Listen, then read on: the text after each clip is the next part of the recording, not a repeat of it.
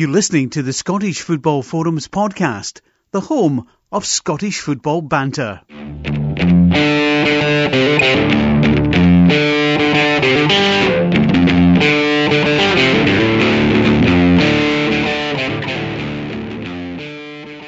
Hi, welcome to the latest episode of Scottish Football Forums podcast. We're at season 11, episode 13. I'm John and joined tonight by regulars Miguel. You, you good? Mate, I think this is the first Monday since I've been on. I've not been rough. I never had a drink yesterday. Does that mean your partner will be pish? Ah, probably, mate. I'll be lagging behind and everything, eh? um, and then joined by Erin. How you doing? Good, thank you. I've got a bit of sore throat actually, but I'm not making a big deal about it. Don't worry. And No, it's I not COVID. No, it's not. Um, yeah, I have to say, yesterday my my throat was feeling a bit hoarse, but that was mainly because of sitting, I think. Um, however, I did do a test last night just to see after Saturday being the most normal day out for at least 18 months um, in terms of numbers being out and about Glasgow and stuff like that. So it was all good, all clear, uh, which was good. And I'm joined, well, I'm not I, we are joined by guest Clay Clark, um, though a lot of people know you as Wanderer. Hello. How are you doing? Ah, not bad. Pleasure to be here. Aye, pleasure to have you on. Um, so, just a wee bit about yourself. Obviously, we know, but just for the listeners, we introduce yourself almost. Uh, just football fan, mainly uh, club teams Aberdeen. That's been probably going back since far back as the 80s, so probably a 90s glory hunter. Some people say living down in Ayrshire, so not a local for that. So You're in good all those company. things. Uh, kind of lost touch with the club scene in recent years. I can't really explain. I don't know. So I'm probably mainly supporting Scotland these days. That's basically all the games I'll go to now. Really. Yeah. Aye, I mean, I, I know certainly from we were speaking off air, like I've met you a couple of times, but not like maybe directly, more through other people. Um, so I always remember you at Scotland games, always with the, the Glengarry and everything, the gear. And so I've seen your travels and stuff like that as well. Even 15 years ago, that's how long I rem- ago I remember in Ukraine, um, Oh, yeah. which was a, a very interesting trip. Um, so, yeah. And I know you.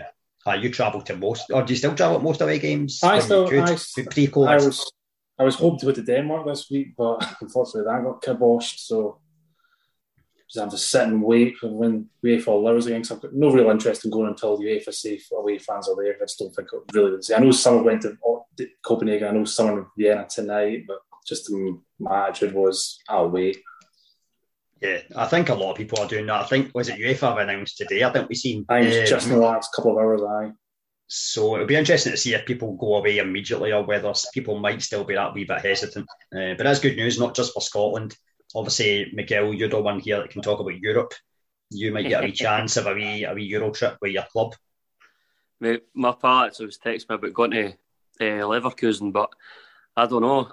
I still didn't really kind of didn't really trust it yet. I know that they're going to give tickets to the away support and stuff, but all it takes is for something to change like a couple of weeks before it, and then you're gubbed there.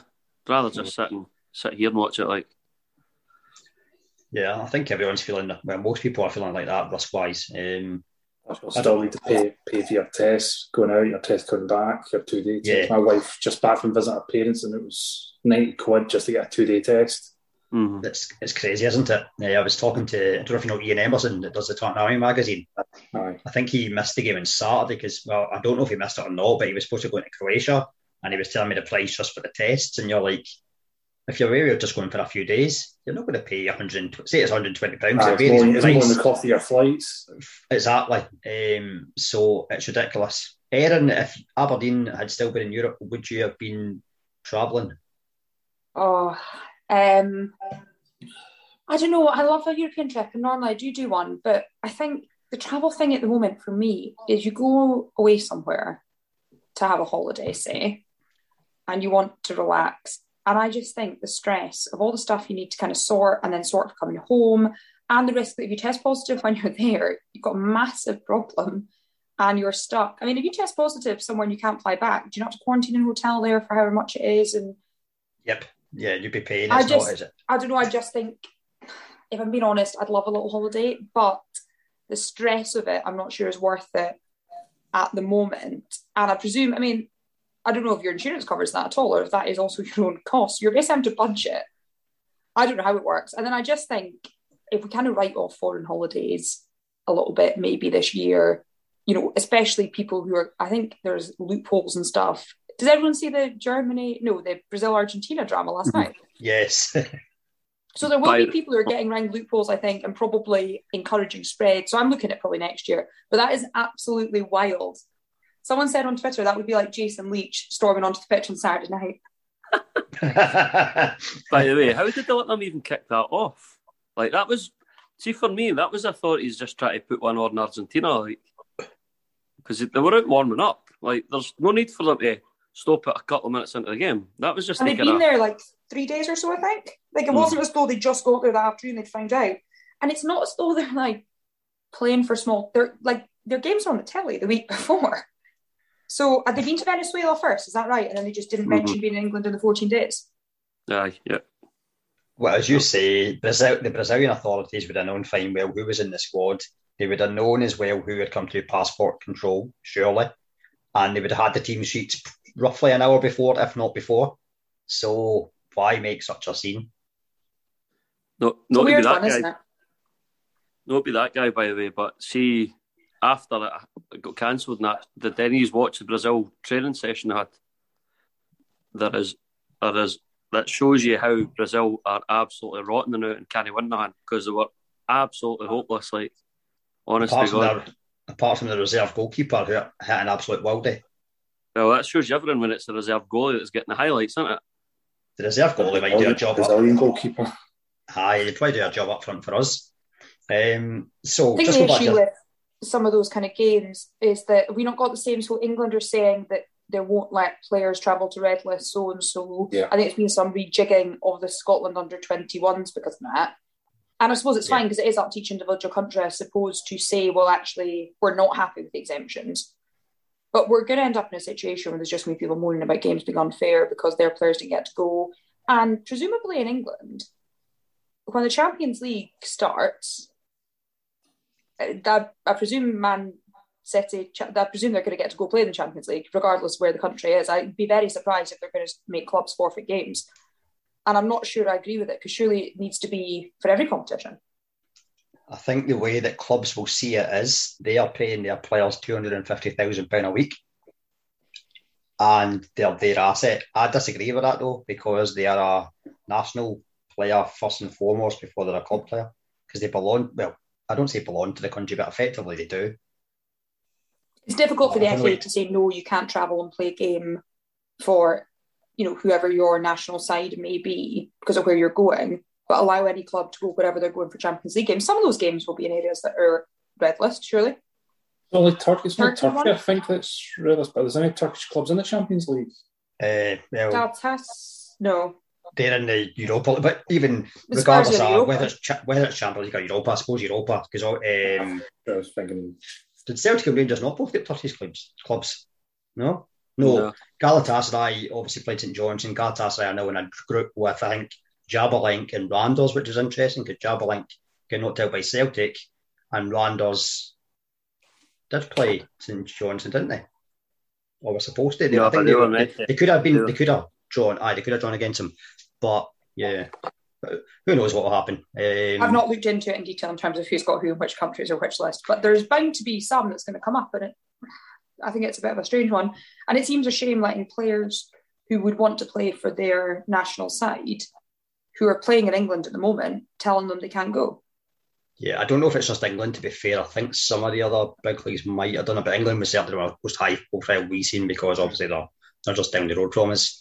Um, Clark, yourself, wanted to talk just a wee bit before we get back onto the game on Saturday. So you're running the big Tartan Army Sunshine Appeal event on Friday at Lockie's at Pollok. Pollok, I it's like Pollok FC's social club actually, a really nice bar place to go. I'm actually go there, take the wife there for dinner one night. But yeah, I was supposed to be running it. It's been two years in the planning with Kevin Gallagher, and yeah, uh, last Monday, my daughter came home from school complaining of sore head, and uh, stomach cramps and took a COVID test negative. Then the next day it was bad again. So we gave her a COVID test and came out positive. Then we were running around panicking. And then my wife got done. So we went for PCR tests. And I was wait. I was in Friday still waiting for a result, not even knowing if we went to the game on Saturday. Then it came through on the Saturday morning, afternoon. So I had to kind of cancel Friday night, which was disappointing. But everybody I spoke to, I mean, I've, I'm a bit of a perfectionist, so I was going around asking everybody for their feedback. And the impression I got was everybody loved Kevin Gallagher. Said he was a great, he was really good, really yeah. open. Actually, surprisingly open. He was actually telling everybody what his wages were at all his clubs, which was right. Okay, something I would have liked to have heard. yeah, it'd be interesting. Yeah, kept uh, himself himself, didn't really dish the dirt on any players. He just seemed to be a case of very professional, showed up, it's play for Scotland, yeah. Get hotel, train, back to hotel, game, back to my club. And that was it, really. Aye, definitely. So, in terms, I know it was a raffle and everything like that. The raffle went well, I take it. Good uh, raise for the, the charity. Uh, made a good profit of maybe £660, I think it was. Brilliant which for us we make three we we donate three thousand pounds like Worthy Children's Cause at every game, and this week alone we're dishing out six thousand pounds. And after the last year we've had, where just fundraising slowed right down. I mean, we used to get five thousand pounds at each game, and we could we could easily make that up over the year, but now we've slowed right down. So it's a case of we have to dish it out. We have to go uh, make it down to three thousand pounds. So that six hundred sixty pounds will come in very handy for us going forward till we're back to relative normal. We can start major fundraising again. Yeah, definitely. So, in terms of like, obviously, it's for mostly the away games that you go to. Um, how do you then choose the charities that get picked when you go to each place?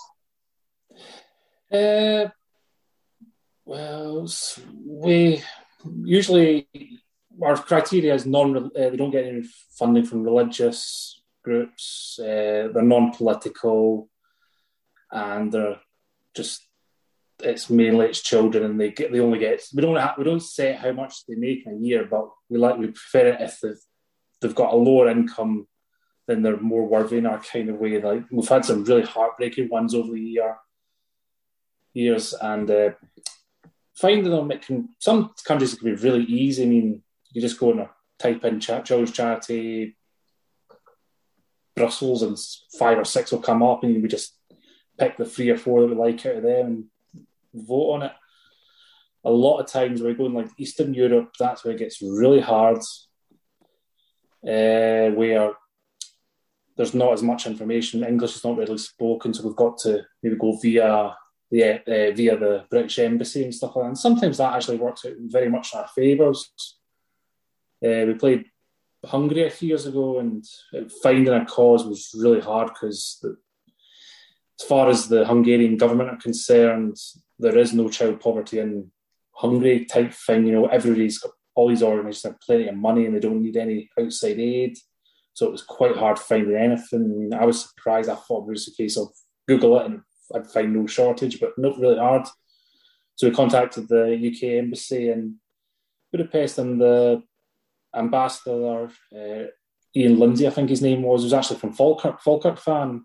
Right, okay. He was, really, he was really good to us. He, he said, We've got the perfect group for you. It was a small orphanage that looks after Roma children in a really, really poor part of Budapest. And, uh, you know, it was the type of place it took us about 20 minutes in a taxi to get there. And we showed up this little, like, run down estate, like, take your typical uh, Cold War era, era, movie, and this is like yeah. the scene where they're going through this, trying to avoid the snipers type thing. It was just that yeah, yeah. place. And we went to this little two room orphanage which had maybe about 20 kids in it, and it was just heartbreaking because it was so run down and everything. That we gave them five thousand pounds, and they just they, they sent us photographs about a year later, just doing it up and all that, and how happy the kids were that now had proper clean toys, clean facilities to spend all day in. So it's can be heartbreaking like that. Yeah, it's good though to see though. I suppose that there oh, can yeah. be some kind of difference made, and that's the, the big thing about it. It's been been going for is it about twenty five years? It's been going. Uh, first, the Sunshine well, Appeal. The origins were kind of when Scotland played Bosnia in Sarajevo in 98, 99. Group of fans took boxes out of just for pencils, paper, sweeties, soft, a couple of soft toys, and they gave it to a local group, and one of the translators at this group uh, said to the local guy, said to the Scotland fans about this this boy, uh, how during this the civil war in Sarajevo, his mother was crossing Sniper Alley, you know that down down the, down the major thoroughfare in Sarajevo, and she was hit by a sniper rifle. It went right through her and into his leg, his leg, and he had to get his leg amputated. And the guy just mentioned the Scotland fans, and for the next couple of years, they went around raising money to get him a prosthetic leg. And by 2003, they had raised enough money that he could get this leg, and there was money left over. And they said, right, what do we do with it now? We've got some extra cash here. So they said, right, we'll just donate it in the next game, which was a game against Lithuanian Kaunas in 2003.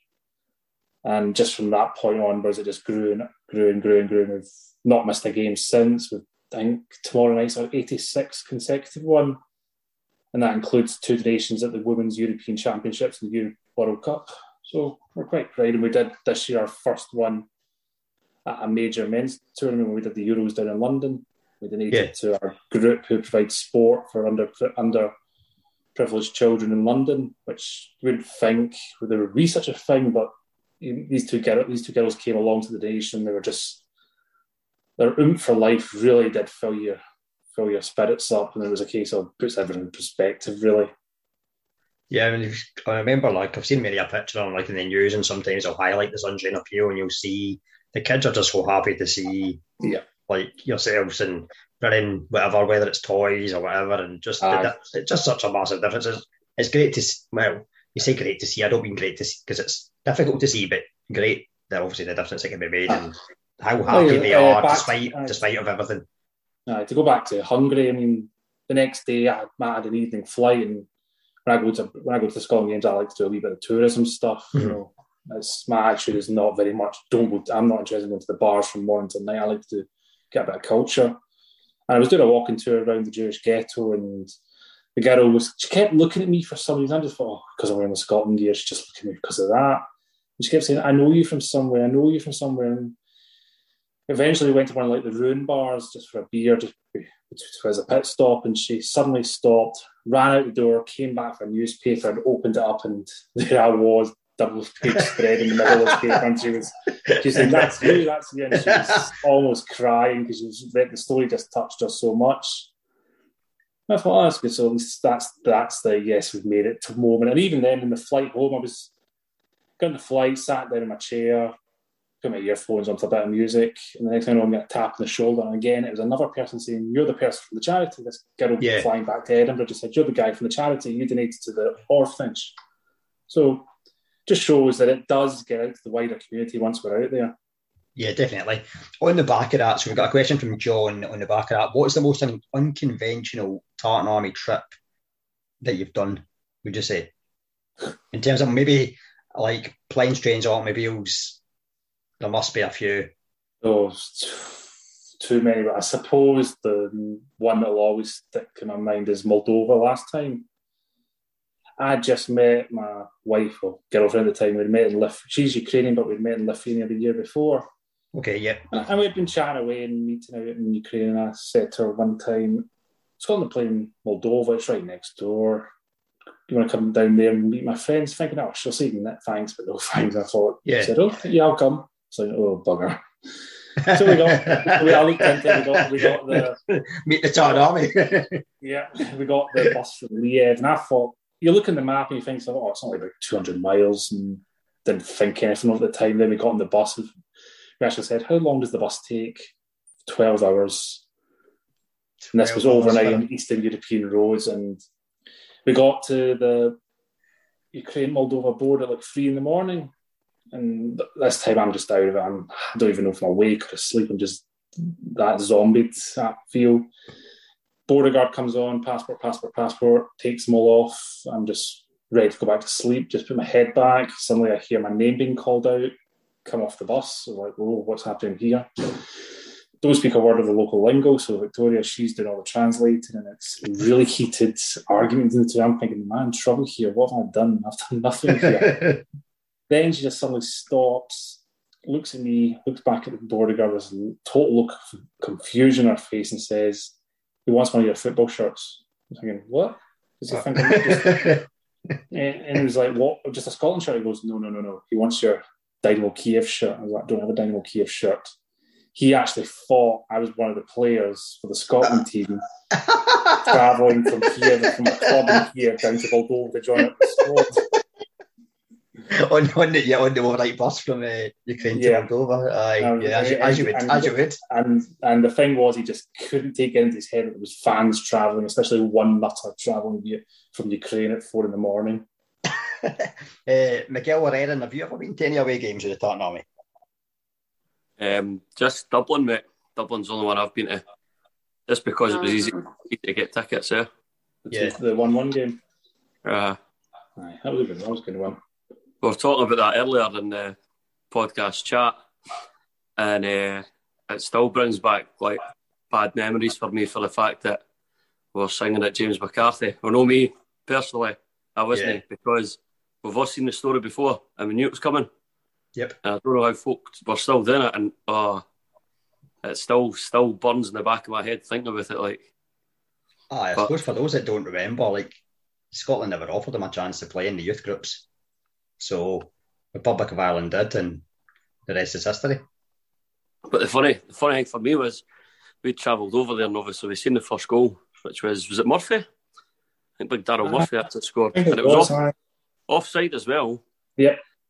uh, VAR would have been all right then, but uh, we were we were in the section that's kind of in the middle of the Aviva, me and my dad, and it's like hospitality, but it's not hospitality, so it's like you just get a better selection of food and stuff, and you're able to buy pints. So we're in there, and at half time we're in getting a pint and that, but you couldn't take it to your seat. So we're standing behind the big glass screen. And my dad's like, wait now, I'll be back. We'll go for a push. I was like, right, never. So he runs away. And the next thing I know, I turned round. There's Shaun Maloney getting the ball into the box and obviously scoring there. I was like, and he's going back. He's going, Bob, I missed it. I missed this. He's my boy just scored. You missed that. Him and his weak bladder. He's in fault. The fight. that's harsh. He's at an age. He's at an age, yeah. Can't mean. 50 year old at that point. No offence, Oh, boys. you old dad. You Oh, old dad. Dylan. That's shocking. Uh, we'll be telling him. We'll be telling him. He'll be listening. He'll listen back to you. I think he follows Oh. us. Then he, he's actually went. He's and, uh, built his man shed, and I swear to God, it's like an absolute shrine to me. I walked in, I was like, "What?" It's like it's nice, eh? I'm like, "Uh, aye. eh." Well, it's what you're looking at back at you. I'm looking at photos myself and that. He's going, "You like it?" Eh? Like, "Ah, right. It's sound, mate. what about you, Erin? You've been to any Scotland away trips? No, sorry. I'm I am quite club over country. Also, remember when I was younger, Scotland didn't go, there was no trips to not really. Well, you know, there's always do. away games. There's always away games, though. Like, Well, regardless of gonna tournaments. I'm going to go to one. Just you wait till next year when I'm off to Qatar. Mm, I don't know if No. Qatar might be the best place for you to go. on. like, Yeah, I'm going to be honest. I think, um, well, presumably when we don't qualify for Qatar, we'll just be saying that we're taking a moral objection and that's why we've not gone, and that'll solve that problem.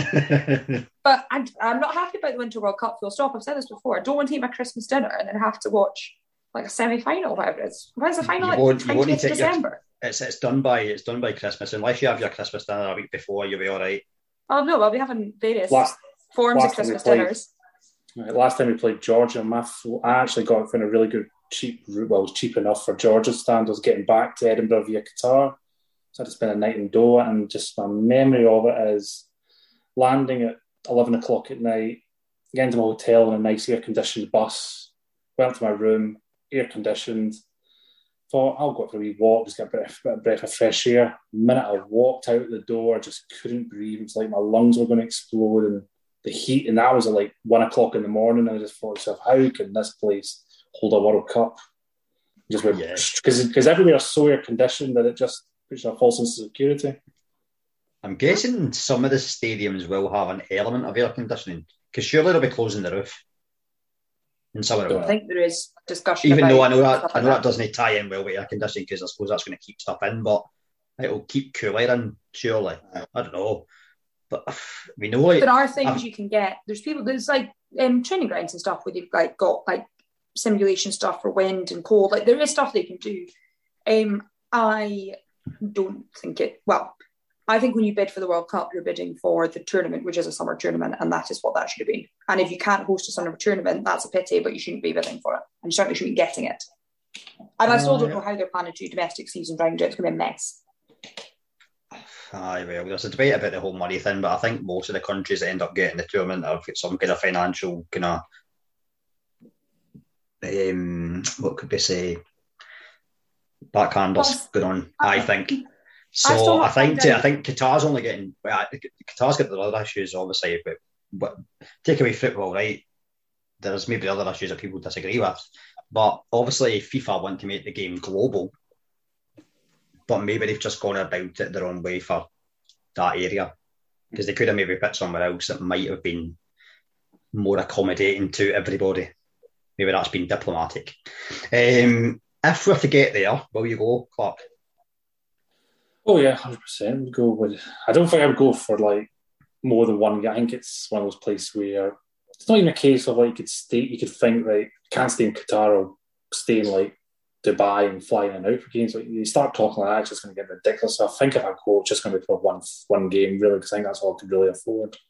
Yeah, and maybe I just like base yourself somewhere else, like after for a wee holiday type of thing, Aye, to like be somewhere, like maybe Malaysia or something like that. Like maybe kind of yeah. Yeah, Um, That was that was the thing I remember getting the flight back from the to Edinburgh just seemed to take for absolute ever.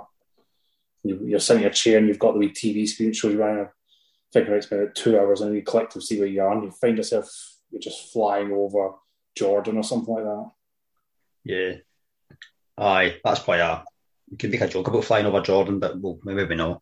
Um, so moving over to page three um, of the of the script. What's the furthest you've travelled for a Scotland game?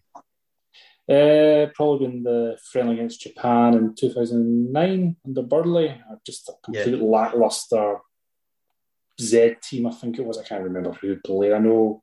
Was McFadden there? Is that one McFadden went away? No, jolly? no, no, No, that was the Kirin Cup. Uh, he was out of the scene by that, I think injury caught with him. But that was this was the one where I think we took guys like Derek Riordan who got a last minute call up and just I can't even remember. I think Darren Fletcher was about the only player playing with, with a lot of caps in it. Just great. It was one of those cases where it was an absolute great trip. I mean, five days in Tokyo and we went to Mount Fuji and all that, and just one of those wonderful things I'll never forget. And you're thinking five days would be more enough, and you're thinking how having scratched the surface, which we've done two weeks here or something. Aye, expensive though in Japan, isn't it? So what? Not quite expensive in Japan though. Uh, it was, but it, it was one. It was one of those. It was one of those cases. Once you're there, you just get you just get into the buzz of the place. And once you're there, you're just not thinking about it really. I mean, Aye, it's monopoly money and holiday, isn't it? aye, no, just mm, it's not. you- If you're going to go that far, you may as well accept it. in My view, and everybody goes on about Norway and what you'll pay for a pint there. But to be honest, you're not more- any more in Norway than you are going down to London for a weekend, really, these days. So, it's just the way the world's going. Yeah. So we should. You got a question, Michael? John, you're asking him how much it was for a pint and all that kind of stuff. Mind how long ago that was? 2009, he's hmm. saying, sir. Here, I reckon the How's he prices. going In, remember? I think the prices in Glasgow are probably about the same prices what they are in London now. Oh, Yeah. man, some of the prices now since everything's back to normal is aye, interesting. Yeah, yeah, actually, you're starting to sound like my granda. My granda will not buy a pie for Morrison's if it's the Pukka pies, if they're 180, but they go on special offer down to a pound every other week. Aye, Aye, yeah. Every time he buys them. These type of guys sounding up at nine o'clock at night waiting for everything, lower the wee yellow sticker put and everything. I just don't know why you're assuming that Clarkson's kind of wild. He was just having the waters. He wasn't having any pints. I know. Yeah, Hence even a bottle of water. trip. I was speaking Bottle to someone earlier. A bottle of water was it a bottle of water and two ice creams was eleven pound. Where? Scotland. Where? Where? Up Here, way. right. See, on, let, let, well, see on Saturday, right? Here, remember Harry? We had Harry on, Harry the Heavy, and he was telling us all about the meal deal. We're all laughing at him. No. Yeah. Now Saturday, I never, I never waited in the queues because if I did, I would have missed some of the game. Ah, seven, yeah. seven pound for a meal deal. Yep. I, I think it was a pie, a bit of chocolate, and a drink. Yeah, I was six, I was six pound for a pie and a steak pie and a diet coke, so I was quite expensive on Saturday. What's your favourite pie, Clark? Oh, I want to say the Killie pie, but I don't think they're the same as they used to be now. I don't. I don't think they're as good anymore. Well, I they're technically not the same. So, what would you say your second favourite pie is? Uh, not a pie, but I would probably say Dunfermline bridie. yes, yes, yes, yes. She was desperate for you to say macaroni pie. Desperate. That's why she waited for a second. Do you like well, macaroni pie? Eh, they're all right, but nice alternative. I forgot what they're like. To be honest, Tenth can't in get the one list, though. anywhere. tenth in the list. You could have got one probably on Saturday if you'd waited in the queues. Well, they I made a big deal about the vegan pies and never saw them for sale anywhere. They're at Ah, Celtic Park. And they're apparently at Chelsea Spurs, is it this weekend? They're having the first ever carbon neutral game. Right, okay. Um, what, I've not I made went- this up. It's a big thing in the news. They're going to have all vegan food and like, right, I think, okay. I mean, So no, no one will be buying pies. They'll, they'll lose a lot of money, I think. And that- Mr. It's good to have a choice, but Whilst Abramovich is still running about making his money off the oil and that. you've been saving that one up there, Scott. Had that one in the draft since you saw it this afternoon. No, I didn't even know that happened. Yeah, I saw it. Well, I saw it in the news. I, I think it's true. I mean, I do No. often see things like this and I repeat it, and then it turns out it's not true. But that is one. now I another reason I'm glad that Clark is on the podcast because he can vouch for my story about Ukraine. He might have experienced this. So Ukraine, 2006. Yeah. I had gone to uh, get some lunch. Thought brilliant, a wee beer and a burger. This will be terrific. The burger came. There was no roll or bun. It was a burger and chips.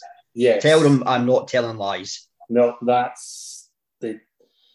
I think it was like, like a wee kind of uh, buff. It wasn't a, a, one of those kind of buffet type places. So. It was a it was a kind of bistro style place. Um, Yeah. um, It might have been kind of on the way. No, some of the team went to Chernobyl.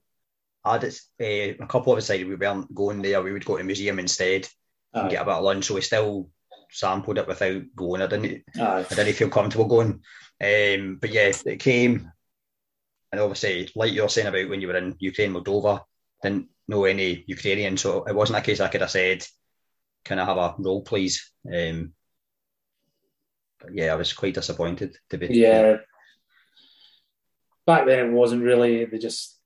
It wasn't really connoisseur or anything like that. Just literally a case of you got what you got, and that was it, really. And yeah, that, I've been there. The, you've ordered a burger, and it's just literally the burger and chips are right. There's been no bun or anything like no salad.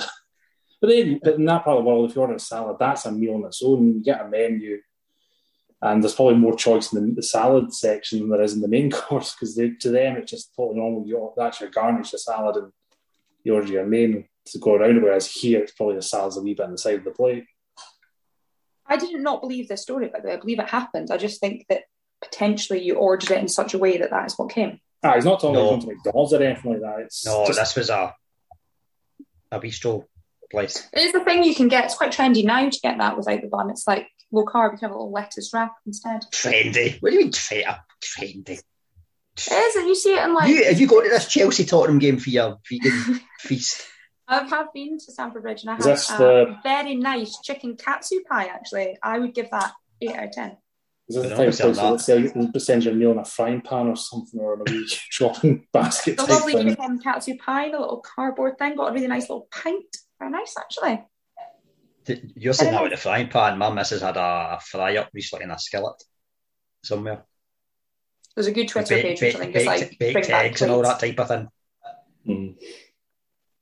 I just think I think if you go out, like you know, if you go somewhere and you get your food on a slate, mm. Well, uh, like cheese board, plate. cheese board, cheese board. On cheese. slate. Yeah, although I don't really like the sound of the slate. I quite like cheese board on a nice little wooden board. No, you- What fajitas? Or when Steak- you bring them in the black steak or thing, under, like under the, the black skillet thing. Hmm. Yeah, acceptable because you're not eating off of that, are you? You're putting it on a wrap, which is on your plate. I just think food goes on plates. I've seen like there's I can't remember what the page is on Twitter, but it's mad. And there's stuff like mini shopping trolleys with like fish and chips in it, little like shovels and stuff. I'll send some around. It's absolutely mad. oh, I've seen go them all. Like, food goes food goes on a plate or in a bowl. not I've, like I've the had the old, I've had the old shopping basket like with the chips in it. That's Mhm, a wee yep. thing now. Aye. don't like As if it's a wee fryer. As if it's a wee fryer. Aye, I like a good. fancy plate. Like if you go out and you go for like like a nice, I mean, they've got like fancy plates and different types of plates. That's fine, but it should be on a plate. Like a floral, Friends. like a floral one, like you get in Wetherspoons. No, we don't talk about them. Nah. Right. No. We don't talk about them. Uh, Well, what's that's going to say? plate. What were going to say, Right. That Japan game, uh, I think maybe about 100 fans went, and local there's a local Scott lives out there, and he put on a tour for everybody. So we went out to Mount Fuji, then we get back to town, and he put on this. He was off to this like restaurant, and the deal was you've got like a little in the middle of the table, like a little computer screen, and it's got all the pictures.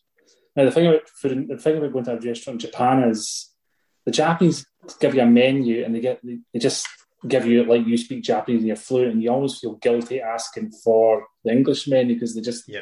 straight away they can tell probably tell you can't speak Japanese, but they just hand you the, the Japanese menu and they don't they just walk away and you find yourself, oh, I don't-" but it was like this computer screen and everybody was just thinking, right, I'll have that, but they didn't they didn't realise how it worked. It was literally a case of guys were pressing buttons, but there were no lights were flashing around, so they were pressing these buttons and just hitting smacking them. About mm-hmm. ten minutes later, come through as this girl with the tray, and it was just full of sky high stuff they had ordered because every time they pressed the button, that ticked off the receipts. the, the thing is, though, now on Google Translate, you could probably, I think, take a picture of the Yeah, and it would work. And even uh, Google Lens, I sometimes use. I've used it abroad to take a picture of something because I don't know the language, and then it'll tell me what it is.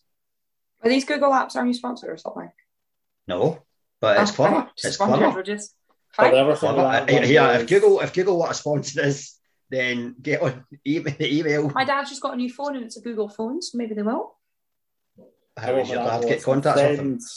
They brought a little dish bowl to the table. He thought it was soup, and he was like, "Smells of grapefruit." I was like, "No, what do you want? You've ordered it. I'm not doing anything. I'm allergic to grapefruit. If I drink it, I could die."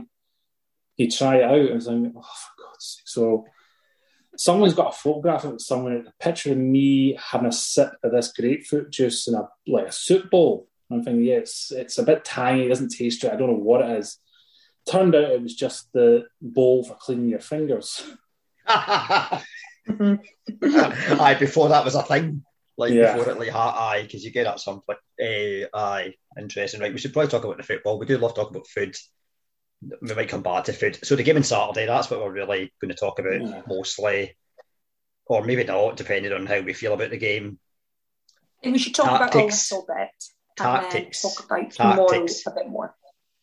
Yeah, yeah, tactics is the big thing. I think Hmm. we can't persist with this three-five-two. I don't think it's not working in terms of goals. I think it works with certain games, but it, there's some games. That, I don't think Moldova the type of team you use that against. I think that's the type of formation you use when you're playing maybe somebody a bit bigger. But the problem is, I don't think Clark's got it in him to get a performance against a bigger team. He got it. He got very lucky at Wembley, but he's not got that big result yet. Every time we've tried to, it's resulted in us getting beat. I would agree with that. There's Miguel, no bigger, there's no bigger time than Tuesday to get it though. Yep, You know what I mean? That's that's I think that- up to. that Austria Israel result, I think that's the result which could see us right back into it. Because that basically means if we beat Austria, it's winner takes all at Hampden next month. Mhm. But do we think Aye. that Austria are going to be more up for it because they got beat and so our chances of have they had their shocker, do you think? they've got Well, a they've- entry. They've got uh, players out there, main strikers out. The tall guy who scored both goals at Hampden. Uh, Yeah, he's out. Kalajdzic, So, Savic's out too. yeah. So Um, plus, they are in the Nations League. Aye, So so they've, they've got, got- they've, they've got that option. So don't know. it's tomorrow the night. we- Well, it's tomorrow then the night we get the result. This is recorded on Monday, so for these people that are listening, maybe late in the week. But is tomorrow then the big game where we get the big result? You would hope so. I mean, the players out. I mean, a couple of players pulled out the day, and really the only one you would have said was playing was Patterson. Mhm. Really, Do we know why he is out yet? Never been said, and it seems odd that he's been out. He's just been out with COVID, and now he's out with COVID. If could he be out with COVID again? It just seems weird. I thought It's he weird was as well. Yeah, it's weird as well because obviously Rangers, he played the Thursday. Remember when they had the outbreak? He played Thursday in Europe. Yep. Then missed the old firm. Then he's come back into the Scotland squad, missed the Denmark game, Denmark. back in for Moldova, and now he's back out. Now they've obviously not said right because I think probably at the moment as well because of the the nature of what's going on because they've not said either why McLean and somebody else. Fraser. Um, Fraser, Yeah, yes, Aye. are out, and obviously, um, well, who knows? To be fair, Clark, I, I think Clark says that uh, Patterson and I think it's Fraser picked up knocks on Saturday at Missway, but the cynic in me and the Celtic fan is saying, I wonder if he'd pass a PCR test, jump on a plane somewhere, and that's how he's not went. don't know, but is O'Donnell back? Is I O'Donnell? thought Patterson did really slow down as the game went on. I think that I could believe he maybe had picked a wee knock because he just seemed to really slow down as the game went on. After think that- really really flying start, I thought, I thought, wow, this is onto something here. I think the thing as well with parts, I like obviously, I mean, I'm sure like the rest of you, some of you will follow some of the Scotland players on social media, whatever. He seems very proud to play for Scotland. Um, Aye. you've seen him in Instagram posting team photo, photos of himself. I think we kind of, aye, I know we like to maybe sometimes say about old firm players because let's face it, it's not just uh, Rangers players that fill out. We've seen Celtic players pull out in the past as well, and even down south, whatever, it can be any team. See, Who see on, knows? that, on that point, though, it does, like, I've heard folk talking about is Steve Clarke right man for the job? But see, for me, the players look like they want to play for him all the time. And I think that's the difference. And you are still talking about very, very good players. And you're, the two years are mentioning tactics there. But it seems like that is his system. That's the system he's wanting to play. But if the players would want to play for him, you're going to get the best out of the players anyway, regardless Yeah. of what you're, how you're setting up. I mean, Robertson You know- loves playing for him. McGinn loves playing for him. I mean, for years there was always ifs and buts about Tierney. And he just everybody's thought he's not slightest of interest. He's not, and yet he's probably been improved a big way in the last year since he's had his operation and he's moved to Arsenal. Definitely. What are you going to say, Aaron? um, why does Patterson not get a game at Rangers? Is it just that they've got Tavernier and he's kind of their Tavernier. second choice? I think that's what it is. Captain, they just don't need him. It's 'Cause he one of was cases. Where, it, it's one of wasn't these cases where Scotland need him, but Rangers don't need him for about another two, three years. So Do you think they'll put him out on loan? No. Gerrard No. said at the start of the season they were going to try and play Patterson more, but I think maybe due to Rangers having a slightly indifferent start to the season, they've not yet found a way. Because effectively, I think a lot of Rangers fans would say Tavernier would actually probably be suited playing further forward, maybe in a kind of right midfield, but they don't play a right midfielder. They play the whole kind of four. It's almost like a Christmas tree that Rangers play at times. Um, so whether they then adapt to then sometimes maybe in Europe we might see it where at times Rangers might do but Steve Clarke doesn't play three at the back. He might even decide to put Tavernier or Patterson, to be either or, on the right of the three. I don't know if he will though, because Rangers are pretty well Maybe covered if- for centre backs. We'd probably go Balogun, Goldson, and Helander. So he's just going to have to bide his time because he got chances at the end of the season when Tavernier obviously got injured. He's shown he can play big games. I know last week we were talking about old Patterson uh, in terms of Scott and me had a wee bit of a not a debate, but we had words because he, he's still he's still inexperienced, but he has shown that he can play these big games. yeah, I thought he was excellent, and I think it's a difficult one because you can understand why they probably think he's a really good player. Don't want to put him out on loan because if you do, and then there's another injury or there's an issue, you're a bit stuck, and that could easily happen. Or if there is, you know, I suppose when the fixtures get busy, when it's Thursday, Sunday every week, you do kind of maybe need a bit of depth. But it seems a shame for him not to get to play every week. He's genuinely really good. I've not obviously seen like a huge last I think saw a bit- because they were trying to squeeze a bit more money out of Everton, I think they are happy to sell him because they do know it's going. To, they don't need him at the, the short term. They don't need him. So I think if somebody does come with a big offer, they would probably accept it. But they probably don't want it in a case of they don't want another Billy Gilmour where they let him go for they let him go for nothing and the guy becomes a superstar elsewhere. Billy Oh, Gilmour yeah. was brilliant on Saturday, wasn't he? Oh yeah. We need a man song for Billy. Gilmour. We need to get a song for Billy Gilmour. So Um, if people were it's Miguel, saying- do you know anyone that might be able to do a song for Billy Gilmour? Mate, I'm going into hiding right away. I'm, like, I'm like, I'm like, uh, I'm like a leap year. I only come up with a good song every four years. Like, honest to God. Oh, I don't put yourself down. Oh. no, it's just laziness, mate. That's what it is. um, see, before we leave the injury thing, did any of you see the, the boys' tweet earlier on? Um, I can't wait. Flanky KPL. Well, I can't use. I was, I was going to use the word he used, but you can't use it. You can't Because- use the Johnson. No, no, that word. Uh, You can say maybe. anybody. So anybody got somebody for fives tonight? Uh, no, fives tomorrow at quarter to eight. Aye, my brother, my brother says he'll play. Talk about McGinn coming in for for uh, Patterson. That's good. Well, Paul I can McGinn. tell if that's harsh or it's actually very funny. I know. I thought that's right there. Eh? He- Oh, you, see hasn't- some stuff, John, you see some stuff John McGinn posts, and you just think, "Oh, you were waiting for a comment like that." To be, would but the good thing was that Paul McGinn liked it. Yeah, That's the great thing. Who would I you think have that's the I think that's the view that it is now such a club mentality with the national team that I think the players do generally enjoy showing up just to be with their mates that they don't get to spend week to week with. Do you think Paul McGinn's the right choice, Clark?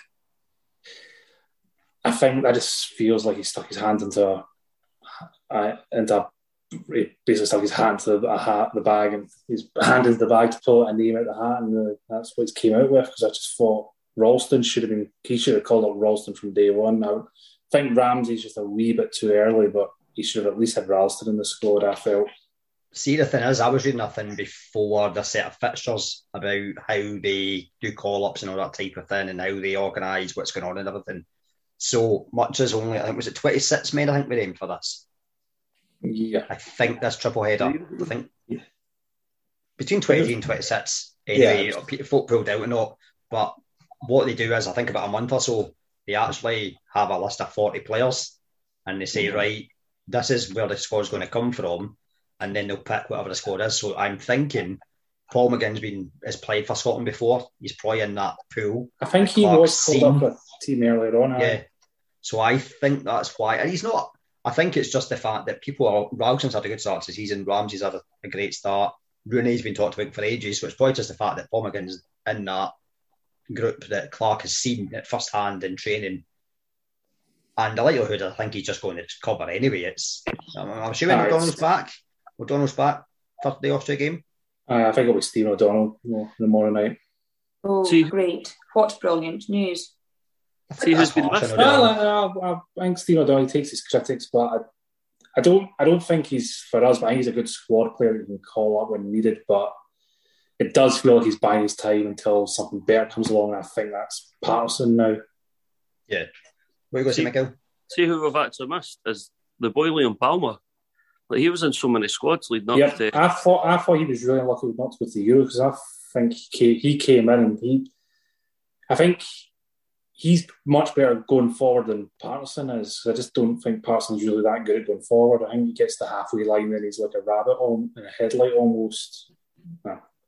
That'll probably come with experience, but the first Yeah, chance sure. early on in the game, it came after two minutes with him. And then Hmm. obviously his goal as well. He's he's one of three up the park. Yeah. Which for your right back, well, right wing back. Right wing that's- back, that's why. aye. That's- Do you no, think but maybe we're missing Andy Considine a bit as well?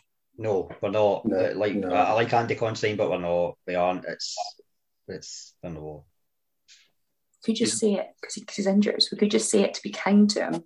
I like Andy Considine. I miss but I like I've, I want Andy to get a cap years ago, but it was always a case of he's that's me as the Aberdeen fan speaking, but he's not going to be a, he's not going to be Willie Miller, he's not going to be Alex McLeish. He's just going to be one of those squad players, or maybe got a couple of squad calls, and that's it. yeah, it was But great it to see him was, but it was really there was a part of me after the Serbia game seeing them all walk into the dressing room singing "I Can Boogie," thinking he's got that whole dressing room around his Yep. little finger. Exactly. Um, he's one of like football. He's one of like I've, it's maybe a podcast on our time that I want to do, but it's harder now because it doesn't happen as much. One club men it used to mm. happen like Europe in terms of like more so in the eighties and nineties, where nowadays you don't see it as much in Scotland, even maybe across the world. We would probably have to make it a global type thing, which would be good anyway because there's Aye. so many. I will not name the names because we'll save it the banter for if we end up doing that podcast. You hardly see struggle to name testimonials at all these days, and that used to be a once you had your 10 years, you get your testimonial. You don't see as many these days. I think one of the St Johnstone players had one during the summer, and that was it. Lewis Stevenson at Hibs, I think he had one recently. Yeah, yeah, yeah. Really, Scott that's the Brown must have had can think of. at Celtic. See, you're What? talking about one club men, though. We've got two at Celtic as it is. We've got James Forrest and Cal McGregor, two Scotsmen and all. Do you know what I mean? True. They stayed, they stayed there for well, their full career, obviously. But it's not as if they've kind of like stolen a stolen a wage or anything like that by hiding and that. They've, they've been big game players for years, which is brilliant to see that they're still stuck by the club. hmm Definitely. Um, so the game itself, same story we've had recently. We're creating chances. Are they great chances though? I think we maybe created maybe four good chances, four or five good chances. I would say. I thought I- the miss from Gilmour that was a big one, of, but that wasn't really a chance. A chance set up out of nothing. That was just like he was able to wind his way through the defenders and get the shot and try to get the shot in, but really didn't really do much in the way of major chances. I felt. Got to look Yeah, at Ryan that- Christie. Christie's one as well he bombed on the Barley on too. I felt he was playing like a player without confidence in Saturday. There was just something about it. It wasn't his usual self. He just seemed very subdued, which was surprising me because he's been doing really well for Celtic of late. But just there was something not quite right. It was the same. McGinn was clearly not match fit. I felt he just looked so off the pace, and it's clear he's not been training. And it was to a lesser extent Robertson as well. You could see he was bursting a gut, but he was bursting a gut to tire himself out. Really, Do we not feel we're better when we start playing the ball in the deck though and start putting Yeah. some passes together? when- We look so much better. whenever we went through Gilmour, I think that's when we started playing better. because Um, I feel we've got the players for it. Like even the Denmark game, obviously it's it's by. We weren't really expecting much, and if I think Denmark managed the second half, they knew we weren't going to be a threat, so they kind of just went right. We'll retreat back, save our energy. But second half, we did start playing it about a wee bit. We didn't create many chances, but we once we play in the deck, like that midfield, you're looking at McGregor, Gilmour. trying to else played that night Again, in midfield. Yeah, no, not it wasn't McGinn. It was he wasn't. Oh. McGinn wasn't available. Was no, it no, no, McLean? Denmark. Sorry, I yeah. McLean, possibly. But they're all good in the ball. I think it was They're, had they're, they're all good in the ball. Like they can retain the ball well. So what are we doing? Playing the ball up high to two short strikers. It's not going to work. You can sometimes understand if you maybe put it into the the, the channels for them to kind of run in behind the fullbacks or whatever. But Mm. playing it down the middle against, the, especially Denmark centre backs, that's just me and drink all day for them. I think the player we're missing just now is Ryan Jack. I think when we play him in that kind of holding midfielder role, he keeps everything tidy and does the quiet job that nobody really notices. And that really allows McGinn to get flying forward and we look much bit more of an attacking threat then. I think that's always been that's always been one of the keys. And I think Jack doesn't get enough credit for that because he is so quiet, keeping things tidy in the midfield. Yeah, I think a lot of people do agree with that. Um, even some Aberdeen fans would agree begrudgingly with that one as well. So, predictions for Austria: Are we going to win? I want to. I want to. I really want to say yes, but I'm always so optimistic. And see, when you're like optimistic all the time, it's nice and it is, but it's quite tiring. And it also like it's just the hope that kills you all the time.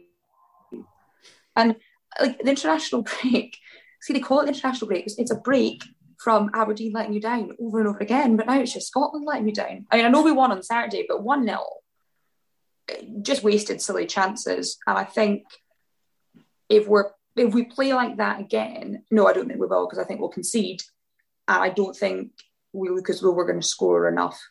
There were just too many opportunities where, you know, there was times where I I put three 0 on, and I thought after the first one went in, I thought oh, this could easily be four or five. That'll be it.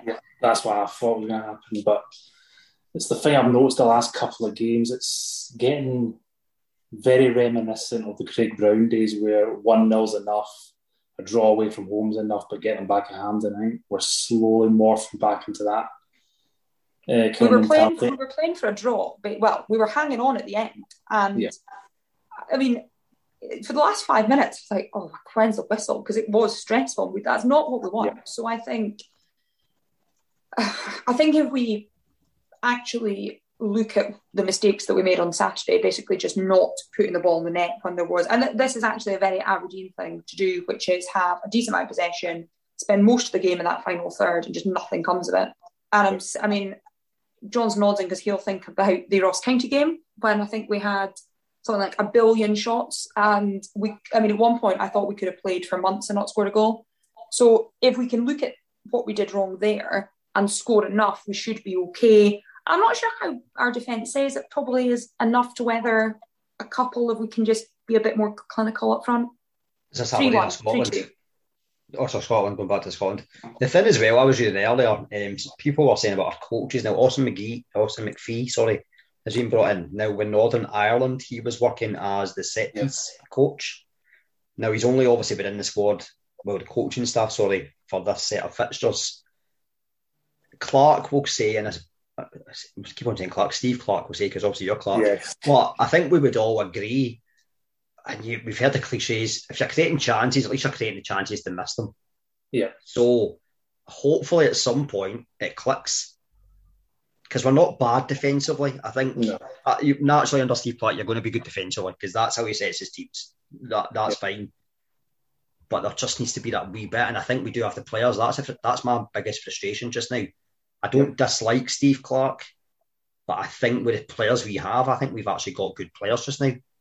Yeah. Like players that are young, confident, are playing at good clubs. The, the one for me, I think, needs to play. I've said it for since about maybe two, two months after they broke into the Celtic team is Turnbull. Turnbull would link that midfield and attack and give that something different in terms of creativity in the centre midfield. Yeah. I'm, I'm just wanting to know if we Kyogo's got a Scottish granny. Oh. oh. Scott, you brought me nicely onto my item of oh. could we put together an alternative 11? We actually haven't planned that. That was really professional from us. that, that, no, that, that that was in the, the page. Does it make it unprofessional if I then talk about how professional it was? Maybe it does a bit.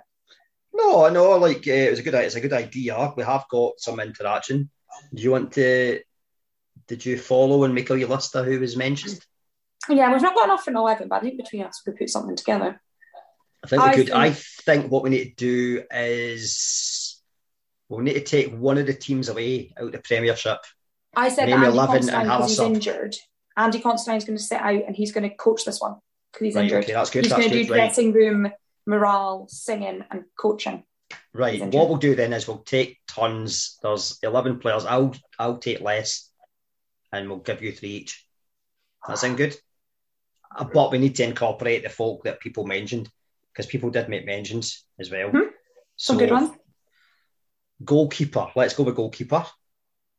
There was some mentioned, however, we did ask about players that are not in the squad. So the natural keeper, I'll do this one, seeing as it, it was one of the ones that was mentioned, McGregor, which we would all agree. Yeah. McGregor would be there. Yeah, probably still the best uh, keeper in Scotland. Yep. Uh, who, who, who, have you got? Scott Bain? Me? Don't encourage him. McGregor's brilliant. Right, so are we setting up like Steve Clarke or are we setting up like how we would want to set up? I want a 4 4 2 because I like it. Nice. You want 4 4 2. Clark, what would you go? Aye, 4 4 2, I think. Okay, okay. It's alternative, it's something different, I suppose. Right, okay. Miguel, we're going 4 4 2 just for easiness. Mate, I just want to have a centre half and a right back, and then you can do what you want. Right. Okay. Oh, who, who, do you okay. possibly want at right back? Uh, Remember, it's only you're only allowed one player from mm. each club, right? So I think right. So we'll give you your right back. Shaun Rooney. Right. Okay. I don't think. No. No. It's all right because remember, Andy Considine is sitting on the bench. Remember, he's coaching. Mm-hmm. So the other names that were mentioned, obviously, by people were Ralston, mm-hmm. but we might get a Celtic player somewhere else.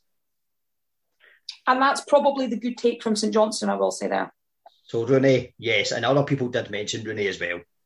And so, people mainly said, St Johnstone fans mainly said they thought that probably the best of their club were already, well, got their keeper there and they're buzzing. So yeah, fine, okay, that's St Johnstone out. What about the right. what, what about Tad next? The, the boy out Bologna? Hickey, well, it was only we were only oh, going to own clubs in Scotland, but Hickey is definitely a shout at some point, surely. he's been getting minutes. I think he's play. He played. He started both games. Um, mm-hmm. He seems to look like he might be Mihajlovic's first choice at left back. Mm-hmm. I suppose is what we would maybe right like. I thought he was right back.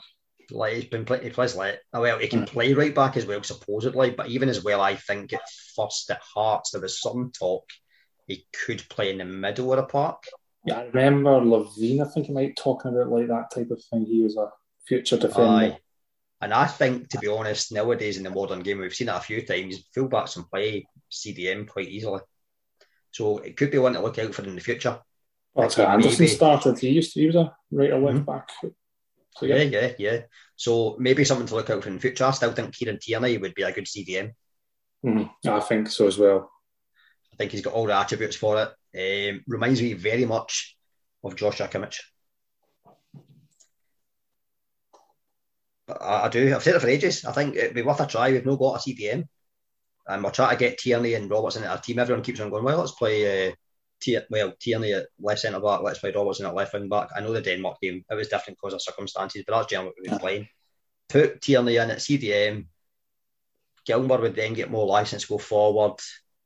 Uh, then I suppose if it struggle is then you're maybe McGregor, McGinn, but that's the great competition to have.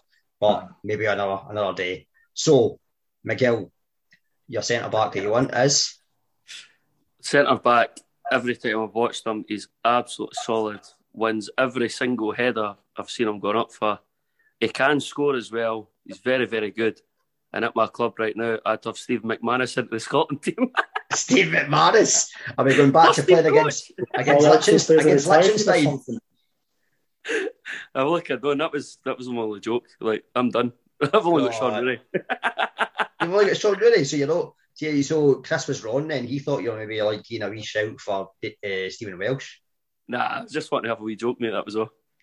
right. So, who would be, who would your Celtic player be that's not in the squad then? Um, I'm not really sure, mate. To be honest, because folk are talking. It's alternative though. It doesn't need to be for any. It can be for alternative reasons. Like they might just suit the the navy blue. They might sing the anthem well.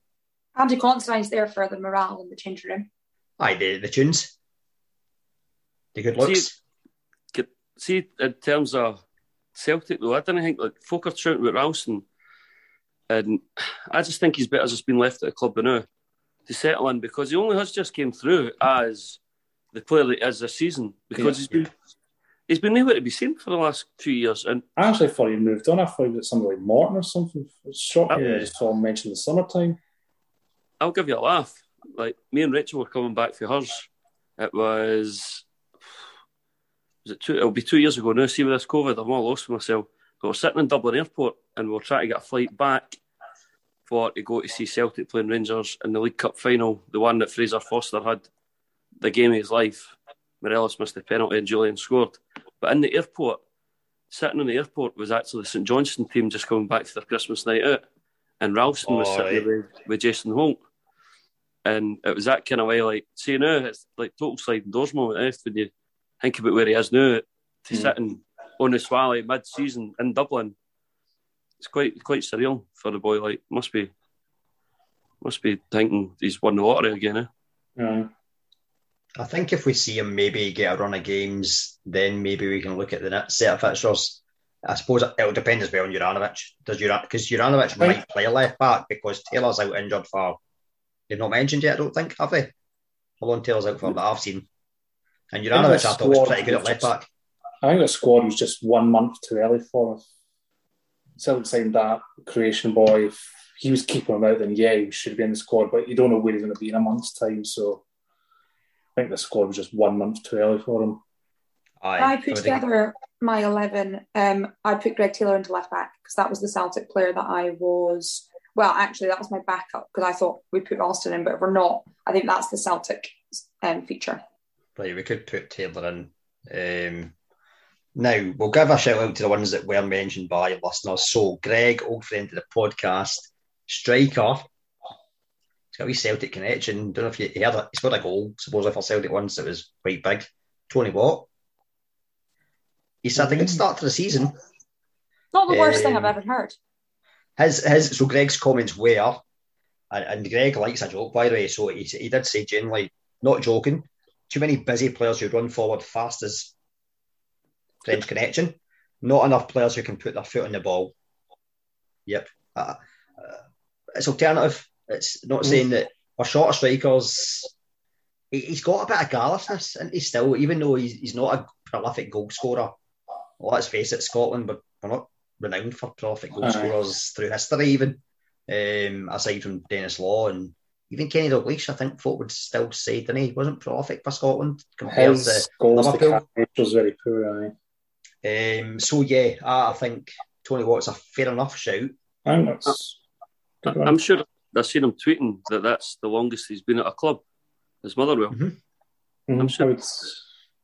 He was only at Celtic for what two, three seasons. Aye, aye, two maybe.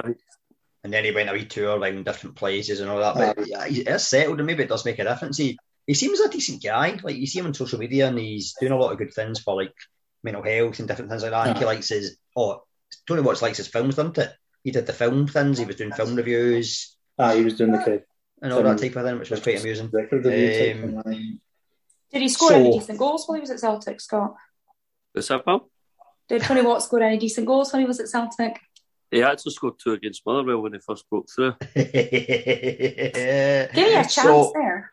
So uh, we need to give a shout out to John, the other host, who actually, let's give a wee plug here. On Wednesday, will come out on Thursday which is for the podcast, but also for his book, Scotland's Swedish Adventure, which will out that's May or June. I think he's hoping to have it come out to coincide roughly with the anniversary of Euro 92 starting. I'm old enough to remember watching Euro 92 and actually really enjoyed it. Tomas Brolin was my main reason, apart from Scotland. Tomas Brolin scored the goal as well to beat England. Lovely goal. Mm-hmm. All right. So, John, he did say the easy answer would be Calvin Ramsay, but we've got a right back. Ross McCrorie. Now, the dilemma of Ross McCrorie is what's his right position? Aye. I think it's CDM. Yep. So we'll mm. put him into CDM. I think that's intense. I know what the Aberdeen issue... fans want him back midfield, but I think he's better there. And if we just stick with him there, he will click eventually. Yep. T- well, basically, John went on to say if Ryan Jack's not available, Ross McCrorie might be the closest we've got, which yeah. I would agree with. Yep. Erin, what did you want to say about Ross McCrorie? Well, the issue is that we're going to struggle. Some teams can get left out, aren't they? I've actually been very fair when I put my alternative eleven together and haven't. Ah. I know, but you, it's it's not just your alternative eleven; it's the it's the listeners. That's why we put it out. and that's listeners. why I'm letting every single club appear so that everyone feels part of it. And does that mean we end up with a very poor squad with this. What we're stuck with. It's alternative though. So See, we've got we've got a hairdresser in the team, which is good. Everyone needs a good hairdresser in the team. Nicky Clark's in there from Dundee United. That joke is that joke wasn't funny when you did it in the group chat. I'm not sure why you brought it onto this podcast. It wasn't me. It wasn't me that did it. It's, uh, I think it was Wait, so even worse, you've nicked someone's terrible joke. Yep. Aye. It's, McGill's laughing. McGill's loving it. The no, jokes are the best. At you. the, the, I, I, love the art. I love getting the laughter. I don't mind. I, will take Scott it. Scott and I'll do the jokes on the podcast from now When would you want to start? Tell me when you're starting doing them so I know. Hey, it's not a comedy podcast. It wasn't that last week. It was actually quite funny last week, but I'm not sure if that was the guest or not. No offense, Clark. no, no. I think they're always funny to be fair. So, who else we got, Erin? Who have you got? Well, where are what are we at now? We're just throwing in players from teams. No, we're putting in the players that listeners we are for listeners' comments. That's where we got. No, I just had this idea of a really nice one from all of all twelve teams. Andy Considine just coaching and the rest of the. That's what we have. We've got if you hear, we've got McGregor at Rangers. McGregor goals. That's all right. We've got Rooney St Johnstone. We've got Taylor Celtic. We've got and then I was putting John Streeter in centre half. That's fine because he's Hearts. Mm-hmm. Did I and then my other centre half, I was picking Charlie Mulgrew. Well, we can't have him because no one, no one said him. None of the listeners said him. Right then, okay, fine. So we won't have that. Oh, actually, someone have... did. Someone did, but he doesn't fit in because we've got Nicky Clark. Never had any other strikers. We're going four four two. Okay, fine. So we've got Nicky Clark and Tony Watt up front. Yep. Fine. Can Paul can Paul McGinn count or not now? Ooh. No, because I had I had Paul McGinn in. So. No, it, um, who we could we could have Hanlon maybe. Hanlon's been there before. Hanlon was my Doig, or backup was choice. it- See in the squad? Doig, Doig would be. I would probably have Doig ahead of Taylor. To be honest, Take Doig out and t- take Taylor out and put Welsh in centre half. that would I think work quite Yes, well. Yes, that works. And we can have Doig So, on the left. right. That works nicely. I, I like Welsh by the way. I think Welsh looks as if he's got a bit of potential. I don't know if he'll play regularly going forward, but I quite like him. And Again, mate, it's still the same kind of idea as Ralston. I didn't think he had that great a season last year. He done well in like a struggling Celtic team who are conceding goals left, right, and centre. But he is looking more confident this year. And again, if you give him another another month or so to let him bed in a bit better, uh, you could. could Yeah. be in with a. Uh, St Mirren. So we're looking at four midfielders now, aren't we? We're looking at three because McCrorie's in there. Raffling in Ross County, Ross County. Who, who Uh-huh. did you have? Aaron? Who did you have, Miguel? one of the one of the most comfortable players on the ball in the Scottish League, and he always always looks for the ball every time. You oh, it doesn't matter when you watch Ross County. He done the same with Partick Thistle as well, and as Blair Spittal for me. Like Okay. he was fantastic, and I don't think he gets enough credit. He's been trusted with the captaincy, the captaincy as well. I noticed at Ross County. A bit of a kind of almost. He seems like a journeyman already at his age because he's been down the leagues. He's back up, but he's getting trusted. So could be a shout. Who was your Ross County player? Then? Um, I actually had him marked as an option, but also had um, another potential. I had Ross Callaghan um, as a potential option. Also not Yeah. bad, quite strong, bit power maybe. But happy Blair Spittal, good shout. Content with that. Aye, Clark. Would you? I really think they're in the Ross County team. No, it's all right. What about St Mirren? Who would- who would you have from St Mirren then? Maybe. Who's the boy that you were linked with in the summer? And he seems to be. He's in Oh, he's, midfield, I- he's? Irish though. Aye, he's, He's Irish. Irish, McGrath. Yeah, he got his first cap actually on Saturday or Sunday. I think it was. Whatever. Saturday. Um, By the way, Era- do you ever think we're bad? They drew with Azerbaijan. Was it Azerbaijan? oh, they're struggling, aren't they? With their, there's no one point after four games. Oh, they're already trying. They're trying to punt him already, trying to get rid of Stephen Kenny. The last time I seen Stephen Kenny getting chased like that was when he was at Dunfermline. And the Albion beat them in the championship. That's how bad they were.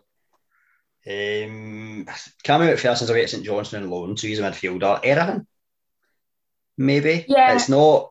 It's maybe not. It's, bear in mind this is alternative, so it could even be players that might be a possible for the future. Erhahon could be a contender. Um, I don't think. I don't know about McAllister. Can we make Eamonn Brophy play midfield? That No. Well, I don't. Well, Is it pushing it a Mm. wee bit? It's not really technically We he's could- not midfield. we could. We could. I suppose we could be like tactical geniuses and be like switching between four four two and four three three and different things like that. Yeah, so let's put Brophy in then. That would be my Him shout. in the Naismith kind of role, neither a striker or a midfielder. Okay, right. So get the Wolf in. We won't be calling that, so I don't, don't think you should be giving yourself nicknames. I can't stand it. What's your nickname? I don't have one, I don't think. I, I no, do. you don't need one. Fine, thank you. You want one? No. No, thank you, you. have, you have got a nickname. The Prosecco Princess. Oh, I don't know if that's good though, is it? Oh, it's not bad. I, I Well, think has it- no Prosecco Miguel. arrived, so Miguel, could you say what your nickname is on air? My one. Can you say what it is on air? Your ni- nickname? I've not got one, mate. I don't think. Aye. I used to get. Do you know what I used to get called? I used to get called Smiggle. And I don't know why there's a shop called Smiggle. And I think there might be Right. some copyright in there. Aye, like some copyrights. Clark, you've obviously got a nickname. Uh, Wanderer, because just had a habit with my mates always wandering off and showing up three hours later. So we said, oh, yeah. I thought you were a status quo fan. What? I thought you were a status quo fan. No. Joe, what did we tell you about jokes? Stop it. but See if you like, if you keep throwing the dart, what do will end up getting the bullseye. I, I used to have a nickname when I was on holiday, and it was Houdini because I always kept disappearing. Now that we're talking about like I believe that. I can believe that. Aye. Um, Stuff so we've got we've got one player left. which clubs though? Because we've got McCrorie in there. Well, it's I only think one. we will club. take him out because Andy Considine's the coach, and we need every club. Livingston, Yeah. sort of. Livingston, the boy, uh, Forrest, I suppose. Oh, yeah. What about Dundee? Aye, two clubs left, aye. Okay, so if we take McCrorie out, then we've got a space for a midfielder from Dundee and a midfielder from Livingston. Uh, right, okay, aye. Sorry, We're John. looking so professional here, by the way. We're doing Sorry. so well. Oh, I think we're doing all right, actually. Well, your That's midfielder doing from alright. Livingston Forrest. For uh, aye, aye, and he's a wide player, so I like that. Mm. Yeah, Mhm. I think Forrest would be a good shout. Yep. And see, actually, Dundee can I give a shout Charlie Adam? Aye, that way you don't need to get rid of McCrorie. I, Mm. I, I, Considine's coaching, so we need to get rid of McCrorie. All right. Uh, Yeah, so, and you apologies, can put John. in, you can put Aaron's Charlie Adam. No, like that then. I would say Charlie Adam or Paul McGowan, but yeah. Lee Griffiths, but he's Celtic, Billy. What about Paul McMullan? Mm-hmm. mm-hmm. That's only because he's like my dad's second cousins, Larry. That's the only reason I've said that. Is that so he listens to the podcast? I'm going to send you a signed top, is it? Is he on Twitter? No. Is he on Twitter? Right. Can we tag By the him? way, he, he, um, uh, usual probably this will be near relevant to anybody, but he was a ball boy in one of the, he used to be the ball boy at Celtic Park as well when he was coming to the youth academy. That's Right. just all I was going to say. It's Thanks quite for that. interesting for none. aye, aye, aye, that's good. Right, so I think we've got a team. Allan McGregor, Shaun Rooney, Harry, uh, not Harry Souttar because he plays for Australia. John Souttar, Stephen Welsh, Josh Doig. Where we go, McMullan, Dundee, No. Forrest. Somebody else. We'll go Charlie Adam, I think Charlie Charlie Adam's a good shout. Charlie Charlie Adam. Adam. Blair Spittal, Ross County, Brophy St Mirren, Nicky Clark at Dundee United, and Tony Watt Motherwell, with Andy Considine supplying the tunes. See the best that you've gone with Nicky Clark, by the way. It's quite funny that Shankland was in all the squads and that leading up to the Euros and nobody's mentioned them. We're just letting he's a- him bash He's a on Beerschot now. busy. He's a Beerschot. He's in Belgium. Oh, oh sorry, yes. Oh, cancel me, cancel me, get me off. We're letting him stay busy in Belgium. We're just doing it from the clubs that are in, are in, in this one. See, this Yeah, is what but- happens when I didn't drink on Sunday. So, so we've got we've got though from the ones that I know in Scotland, we've got Ian Hickey and Shankland a wee shout out. But There was also a shout out for Jordan Rhodes, actually. Jordan Rhodes, that's a blast from the past. He should have been playing for us about 10 years ago when then we came on Aye. picking the wrong striker. Uh, mind all the mind the games where what was the game that came on? And like, everybody thought was the saviour at that point. But you Was it forget not we the same game as our Emil Lumo? I think. No, the no, two of them on. No, no, no, no, no. He his first game was I want to say Australia at Celtic, but Hibs or something like that. That's Um, I always feel we should have been playing anyway, and, but we don't. We, Cyprus, seem to not not- his first proper game. what? Cyprus, Maybe. I think, against Aye, Cyprus. was the Cyprus. first. Aye, wouldn't- aye, game. was. Aye. Yeah. for that. Um, aye. But that's not right 11. Some of them would think would actually potentially be on the fringes of the squad, especially with Nicky Clark around. Um, we need to thank everyone as well for Tap Zone, getting involved in Tap Zone on both games. Worked pretty well. So some good variety of tops, which I like to see. Uh, I, I'm going to tell you a story, right? So people were talking about first games. We've seen Car- uh, Callum go, Sky Sports star, John Sun. It was his first game, which was good. So I decided, well, I didn't decide. but spoke to was like, "You fancy going to a game?" Never, I've never actually asked her before. I'll be honest. So she's she kind of doesn't mind football. Tolerates it at times. She went, "Aye, I'll go." Right, okay. So obviously, when you're at football, you need to celebrate a goal with someone. Now, COVID times, you can't go to the person you don't know because not going to work now. You know what a celebration is like at football if there's a goal. Aye, right. I launched myself, didn't I? Decked her. Red card offence, definitely. De- definite red card offence. So, yeah. I, I did get the takeaway though on the way home, so I made it up to her. What did you get for your takeaway? Uh, I got a chicken shawarma wrap, and the missus got a Hawaiian burger and chips.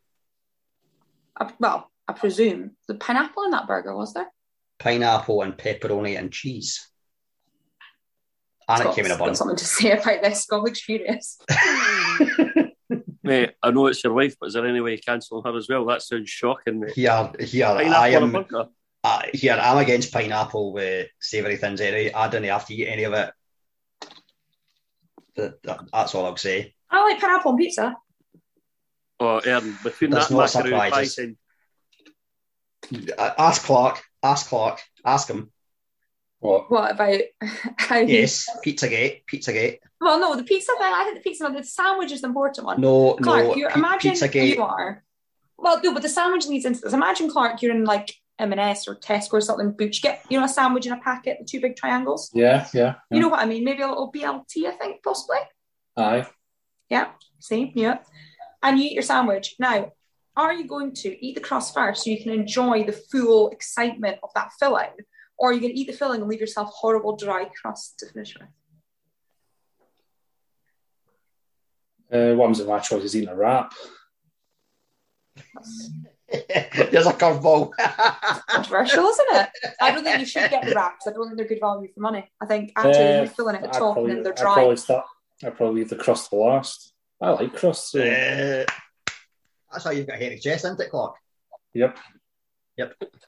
Aaron, you're the kind of person that eat the arse of the wrap first, just so it don't drop out the bottom there. Well, to be honest, if you get a wrap in a supermarket, you're actually best to do that because there's no filling in the bottom of it, but it is messy. so you're best to do that in the comfort of your own home. Yeah. Uh, I should also say about the football, being at Scotland Games is all about seeing your mates, seeing new people, making new friends. So I was lucky enough to be an absolute superstar of the podcast. Two weeks ago, Josh was on. What a boy. Unbelievably good. Very, guy. very funny. Very good. Yeah, great. Brilliant. Thanks for that. But uh, the jokes. yeah, Miguel and I've got the jokes. Actually, it was very nice. Like, to I was great here. All his pals were very nice. Um, so yeah, he I, I don't know if I can say aye, I can say because he put it on up on Instagram. So we met him and uh, we're coming out the place that we've been at. Which was there's a bike. There's there's a bike, right? One of the bikes you can hire to get about. So I'm thinking he's just kidding on that he's taking a wee picture of himself with a bike about to get on the bike. Nope. So supposedly he weighed hand in about ten minutes before the rest of us. Um, some boy, good laugh. His mates were good as well. I should say as well, I did meet a regular of the podcast, which was nice. Thank Erin, you. we did meet. It was very good. Shared a few drinks, photos, good times. So I think October, I think most of the podcast team's going. I think I'm a TBC. It's five o'clock kickoff, is it not? TBC. It is 5 pm kickoff, yes. Yeah. So I'm thinking I'm at Gleneagles the night before. Um, and so Golfing? No, it's my um very delayed now 30th birthday present for my sister. Oh, you never So- told us you were 30 last year when you were on John's podcast, guest special. I know I it's didn't because your mention it. I don't like I don't like to make a fuss. Ah, You don't like to talk about yourself, I know that. So we are going there. So it depends logistically um whether I can make it work, but we'll see. What about a helicopter? Maybe they get a private helicopter? No? No, I've given the helicopter um the pilot a night off, so that's a problem, isn't it? It's the issue. But, Oh, difficult. But we'll see. Difficult. First world problem. and I can't do um Denmark because I'm in Aberdeen because that is actually my birthday week.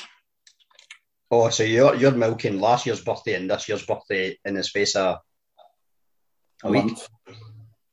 Yeah, so like you have a birthday. This is a thing, by the way. and People say it's not is. You have like a birthday week. Sometimes it goes two weeks, depending on where your birthday falls. Mm, I think that's a that might be more of a female thing than a male thing, maybe. I'm lucky if I get an hour. Is that a good hour though? Apart from the kids.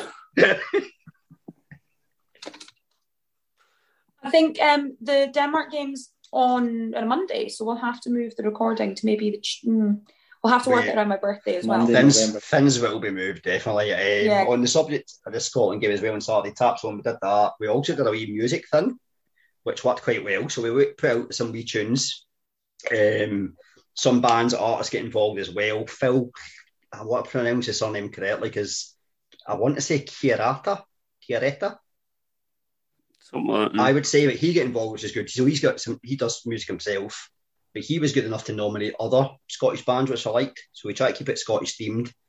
So we had a variety of things. We also, well, Miguel, we could reveal this just now on the podcast. Crack on, mate. Have we confirmed the name? Have we gone with that name? I Is don't it- know. Is anyone else for time. it? Still Right, we, we won't, we won't, we won't, we won't say the name yet, but we are going to do a series of guest specials, which will be music and football themed.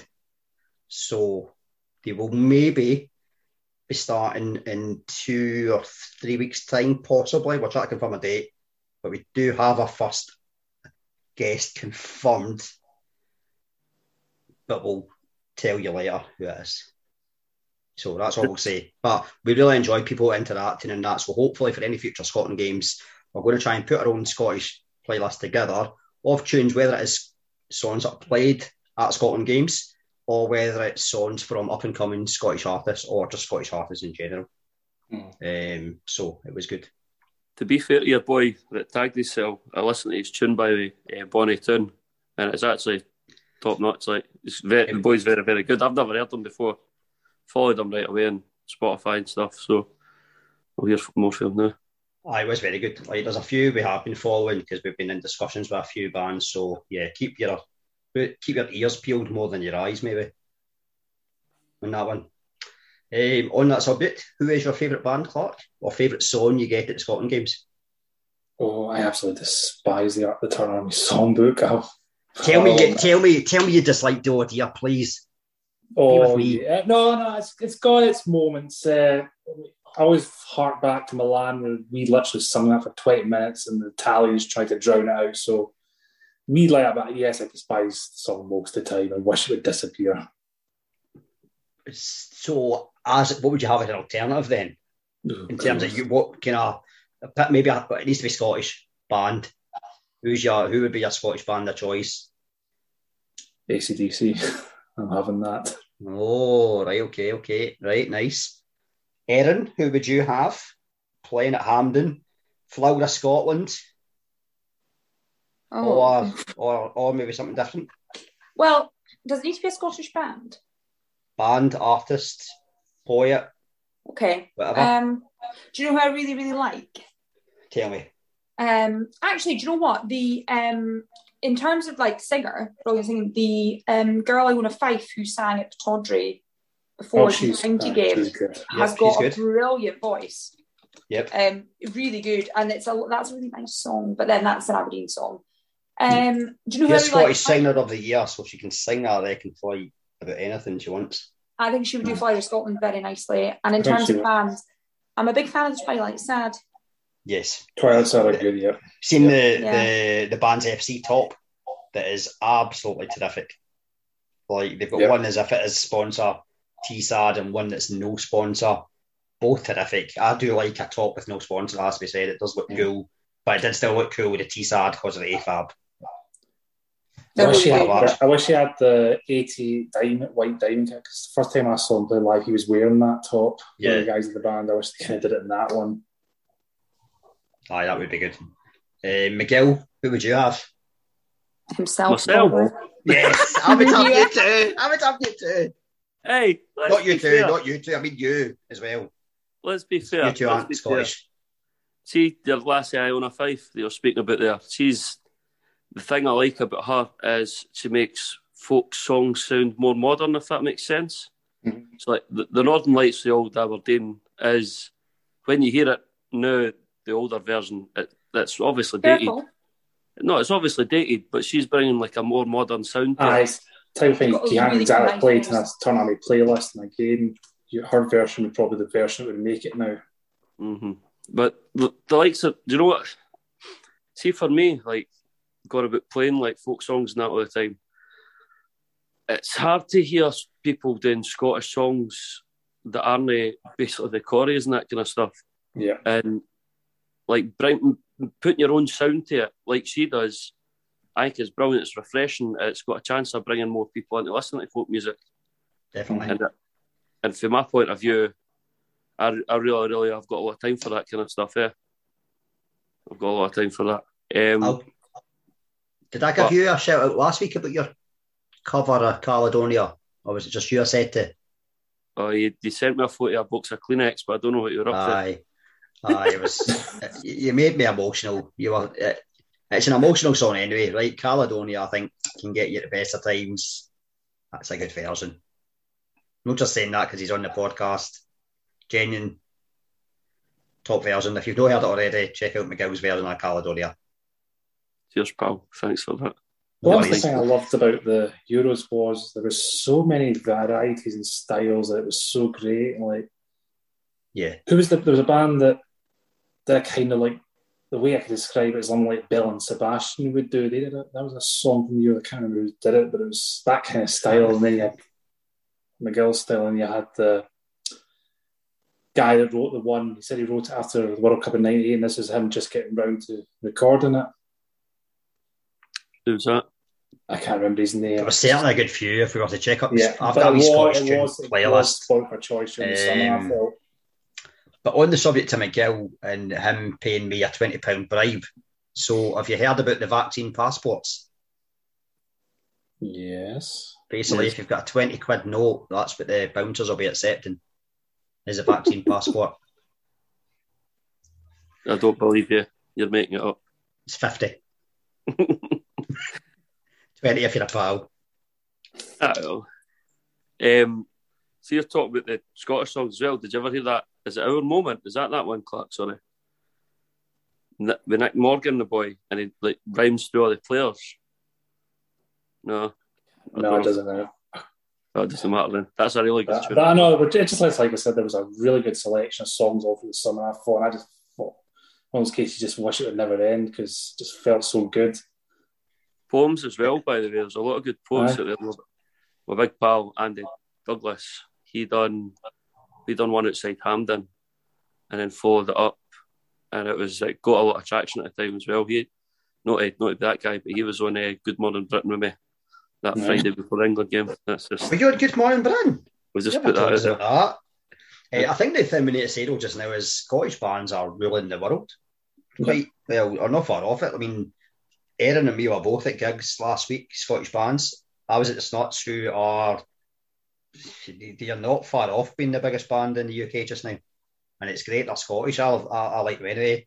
What a gig! Tremendous. Glasgow came on, and oh my word, I was waiting for that moment, and the the mosh pit was unreal. It was the first gig I'd been back to as well.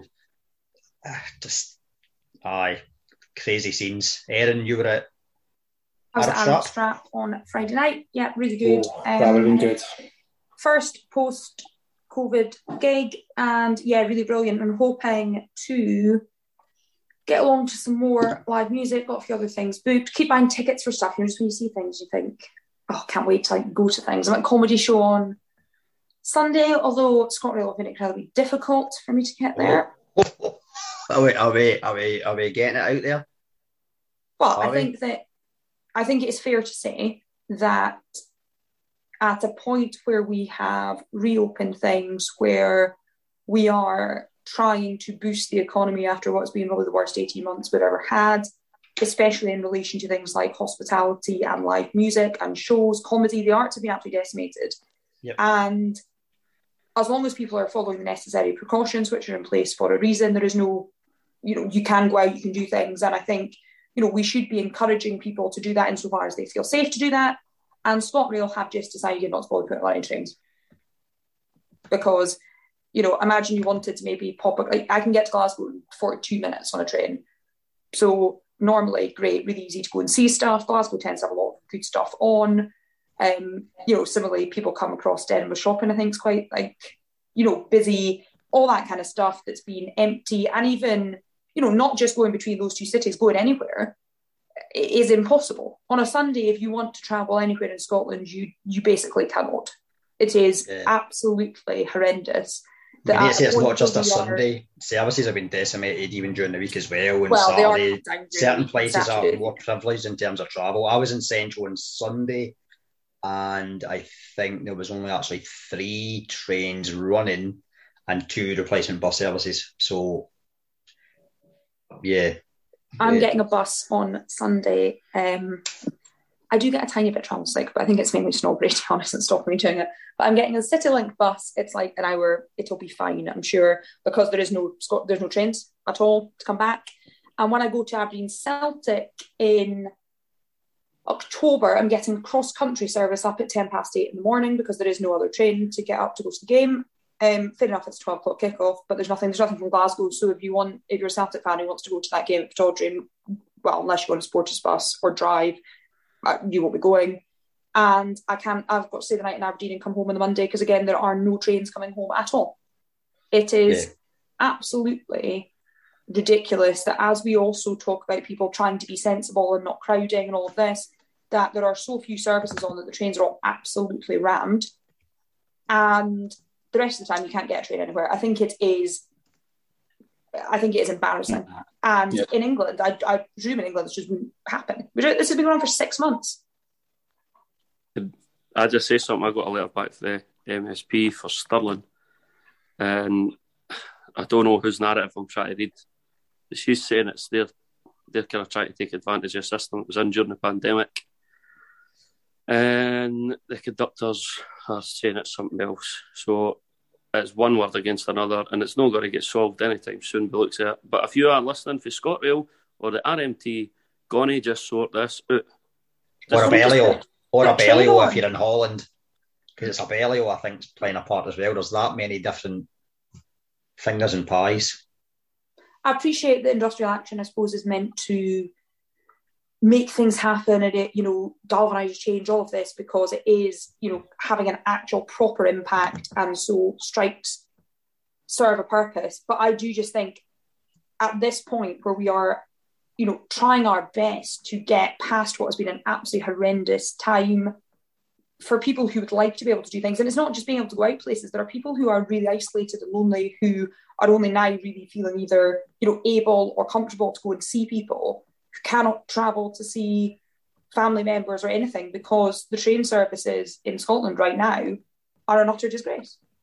And I just don't, I mean, I don't know, I don't follow closely with some of the English travel, but I'm pretty sure this would not be happening there. And I think it is very difficult because I don't see how ScotRail will come out of this well. Not really.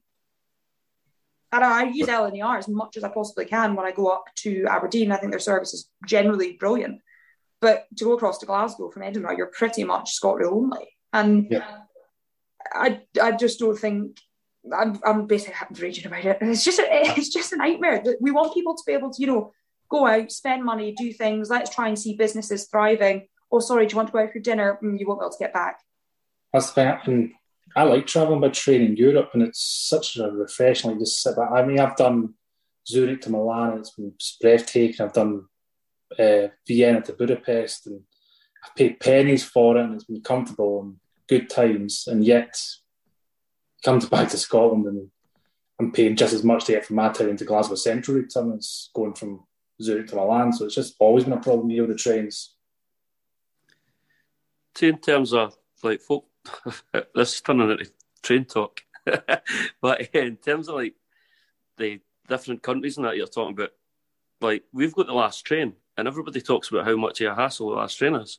There's countries across Europe that don't have such a thing as the last train. No, just and, 24 hours. Aye, it would save so many problems. And I don't know why we think it's such a big issue.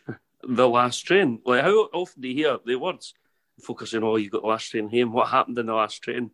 That, that's why there's trouble. That, that's why there's trouble sometimes on them because there's this rush that's, to get the last train. That's the reason why we don't get a train service to Glasgow Central because to, to, to work and be beneficial, they would have to run trains all night to get so the whole country can use it. And you're making your silly o'clock flights in the morning, like London Stansted. There's trains there all seems to be all night, really. Yeah, I mean, that, and like going back to like traveling, you're talking about Zurich, Milan. I remember um, to I'm trying to think what it was. The Ukraine trip, going back to Ukraine trip. So we got a train. I think our flight from Amsterdam to Kiev was something like six in the morning. Mm-hmm. Now if that had been Sabre in UK and try to do that type of thing, would struggle. There's no problem because there was an overnight train. There was a train that took you all 24 hours to the airport. So mm. there was no issue. I think we left Amsterdam at must have been three in the morning to get there, so we were two hours before. Mm. No issue, no issue at all. Um, Germany as well, traveling like through Germany, whatever, different places, reliable, quick trains. Aye. The, the unsung, the unsung heroes of the situation, if you miss the last train, though, is any casino in a city. Because if you go and just sit and have a drink, you'll get that first train back. What, you need to have more than one drink in Scotland to make sure you get the first train home, unless your Ah, train's very early doors. You don't need to sit and have a Titus Bramble. You can just sit and have your drink. It's fine. So what you get the first train home at like some horrendous awful hour in the morning, the sun's coming up and people are going to their work, and you've just had a few drinks and lost like two hundred quid in the casino. No, you don't need to. That just says that you don't need to have a bet. Just. Oh, it's just a warm place, is it, to stay Yeah. safe? Aye. But Aye, he never said gambling, because That's responsible gambling. It's very true. you, they, don't, they don't bother if you're not having a Titus Bramble. As long as you're buying at the bar, you're fine. Exactly, Fine. exactly. Um, Oh, there you go. So, when you go, you go. no, I was just going to say it's uh, it's a it's quite a mad situation when you are going for the casino to get that first train and folk are going to their work. The Like walk of shame. You call it the look walk you. of shame. Walk of shame, you call it. Ah, no, but no, when you're still drunk. You, you didn't really realise until later on in the day. And you go, by the way, that was kind of that boy with the Embarrassing. briefcase was staring at me. Eh? Aye, right. We need to move on. We should talk about our sponsor, one of our sponsors. So Saturday, we're at the football. Some of us are back wearing the kilts. So if you're in the kilt and there's a wee bit of problem with the old chafing, get your Manscaped Lawnmower 4.0. Ideal. Use that. Keep you clean and tidy, and also the deodorant will keep you nice and no chafing, and you'll be hanging loose, hanging free, and you'll be smelling tremendous. uk.manscaped.com, 20% and free shipping off any product. So, aye, get involved. I, Ideal generally for Scotland. That's if it was made for anything, it was made for under a kilt. You. I tell you a quick story of somebody who fell for a uh, joke. Somebody was trying with suff- really suffering with the chafe, chafing, and someone said to him, "Oh, butter's the thing. Go, go to the breakfast bar and get a knob of butter and just smear it on. That'll. He stupidly picked up salted butter, and for the rest of the day was in sheer agony. Is that is this taking is this taking the biscuit? That'd be No, like no, no, seriously, no. seriously. Oh, but wasn't he on the biscuit as well? But the biscuit.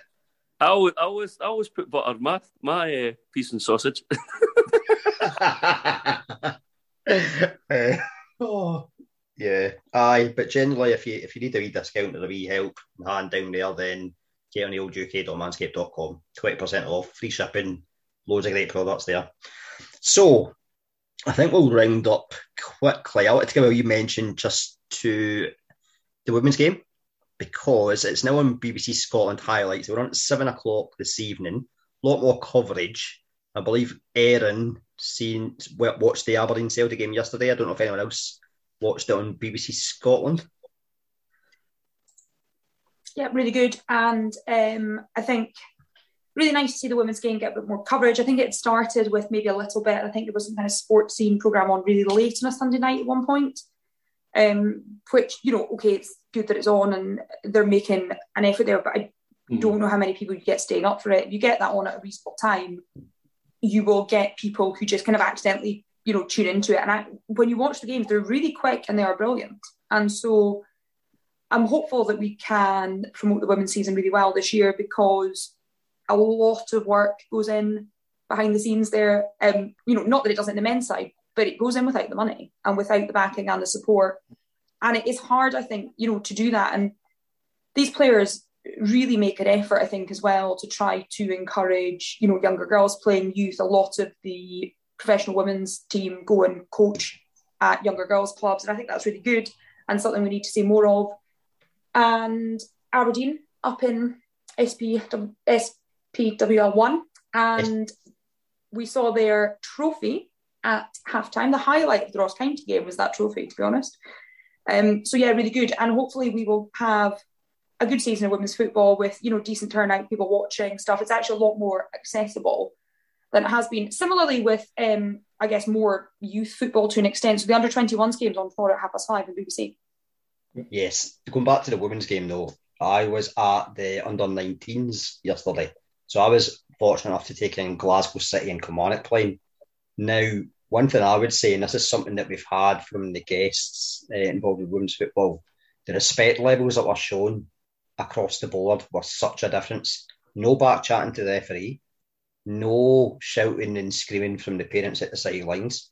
It's just a case of let the kids play or let the players play. Tremendous, really good football from both sides. Uh, what would say is Glasgow City you can tell are equipped to be. You can tell why they're so good because they are set up just for women's football and probably have a bigger range of players to play.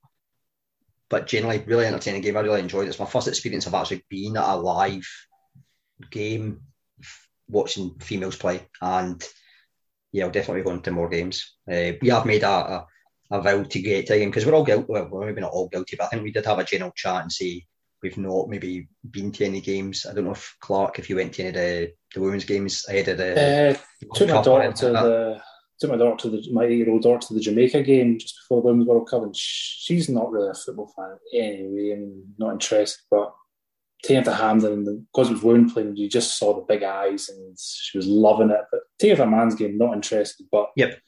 And she was saying, she keeps saying, you know, we nudge saying, when's the next women's game? When's the next women's game? And because of COVID, it kind of went away. Yeah. And then I said to her just the other week that I've got us tickets to the Faroe Islands game at Hampden in a few weeks' time. And she's just the eyes shot up and she just can't wait for that. So looking Brilliant. forward to going to the games at Hampden now. They're all in one place because it was it was selfish a wee bit, but it was when they got moved to Edinburgh, so I was just thought, "Hmm, I'm not going to take the time off just for that. But because they're within a year shot now, it's a case of can make a night of it.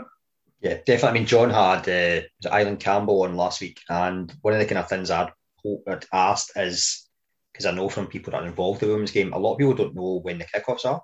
They don't Yeah. know where the games are, and quite often the games are at cages whereby you're not really allowed many fans, so you're not going to get a good crowd if it's at a cage.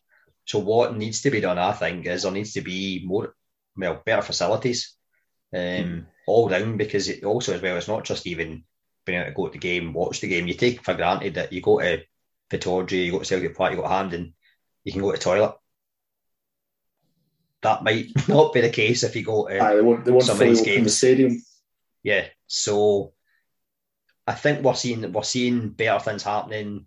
We're trying to do more. We're still learning as we go. We're, we're not going to say we're experts at any any matter, but I suppose for more media exposure, it makes us more interested because you can't. I suppose you're not interested in what you don't see. Hmm. I think the Euros woke up something, and I think the World Cup really woke up, and I do think the women's games getting better and better and better, and will be a good, will be in a very healthy position for years to come. Definitely. Uh, on the back of that, obviously Glasgow City first leg against Servette last week. Clare Shine scored an absolutely belter of a goal. It's one all. Tie is finally poised. So um, Wednesday at Broadwood, ten past three. Now you don't get many chances to do this. Free tickets, free F R E E, to see Champions League football. I know it's qualifiers, but I think that's tremendous to try and get people. I know the time's awkward, right? It is awkward, but if you're off, if you're maybe got a chance to get there, go. Because Glasgow City are the most successful team in Scotland. My friend Not John, Ra- Rangers fan, Man City fan, he absolutely raves it. Glasgow City, and both his daughters are season ticket holders, and he just takes them along every. He keeps giving me a wee nudge saying, "Bring your daughters along, it's a great day out." I'm always Yeah. planning to. which is a case of like you said. I've never seen the kickoffs on. It's always Yeah. a case of when are they playing. Definitely. Um, Miguel, right. You want to say something there? Um, we doing World League predictions this week. We are indeed, yes. Please, Um, could I um, do one? Because last time it didn't go well and I need to redeem myself. Okay, what we'll do is, seeing as there's myself and there's the three of you, you can eat, all have a game each. How does that sound? Yes, please. Right, okay. Uh, so Clark, we do a lower league predictions game when it allows, because obviously the weekend we couldn't because of international break. So one game to the championship, one game from League One, one game from League Two.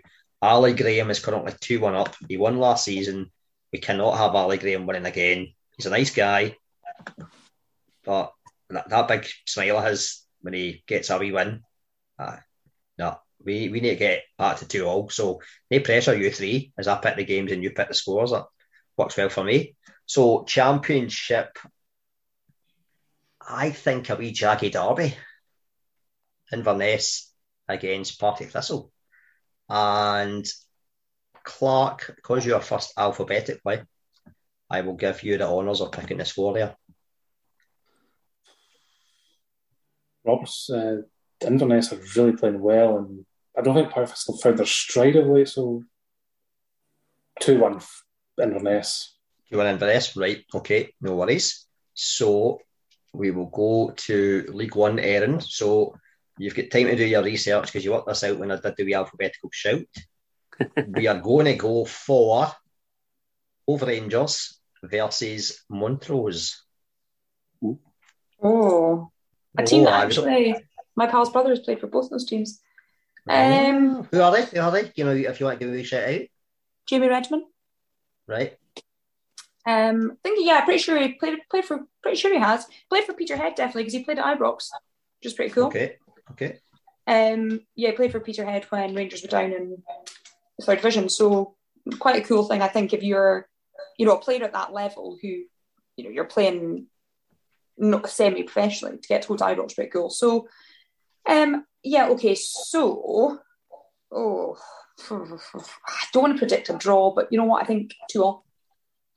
Two all. What we Desmond? Right, you're sitting on the fence. Okay, two all.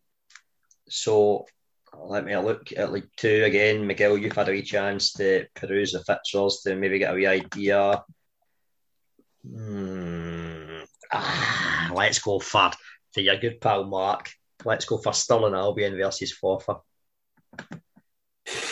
Oh, mate, no, the Albion are basically the worst team to predict in the fall of Scotland because see if you ever put them on a coupon, they'll get beat and the week you didn't put them on, they'll win.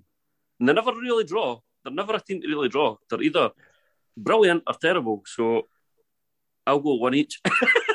one each, right? Okay. So we've got Inverness versus Partick Thistle two one, courtesy of Clark. Predicting Cove Rangers versus Montrose, Desmond two all. Erin predicting Southern Albion versus Forfar one all. Miguel. Now, one last question, or maybe a couple if you're all right for this, Clark. I know I prepared you for this, but right, we'll do a few. There's a few wee slow fires. Favourite beer? Uh, Tyskie. What was that? Oh, t- Polish. Polish, yep, okay. Miguel, you got a question for Clark?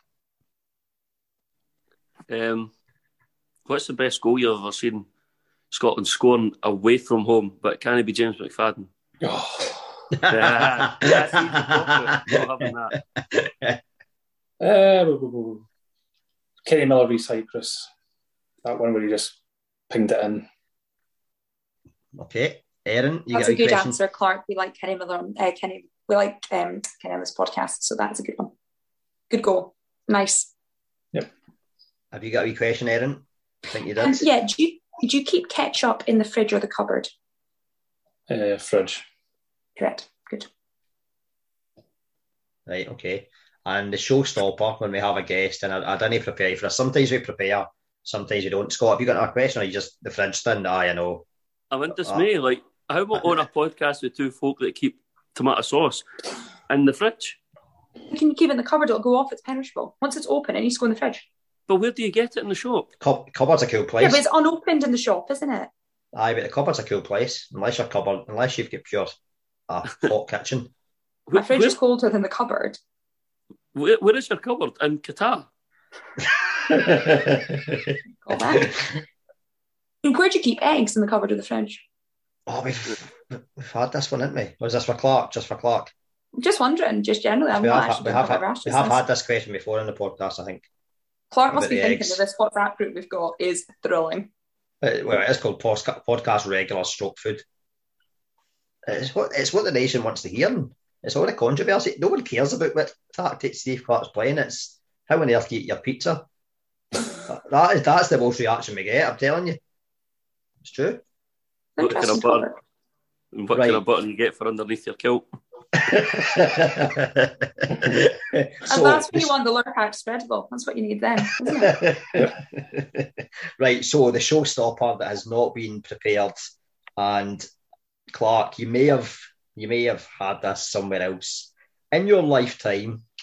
Pick a one to eleven of Scotland players. Oh, that's a good one. Is it player that have seen or just general?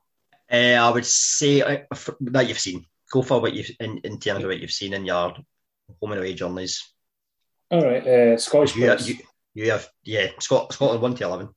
Right, uh, Leighton goals naturally. Right. Yep. Okay. Uh, what formation are you going? Do you think? I'll just. Go What do you want to work out when you get a team? Four four two. You reckon? Right. Okay. Okay. Back two of naturally McLeish and Miller. Yep. Uh, probably McKimmie because that'd be a good one for the back, and on the other side, was I'm looking for? I'm looking for left back now. Left back, yeah. I'll just say Andy Robertson because I think there's nobody he's light years ahead of yeah, else we've had in that yeah, position. Yeah.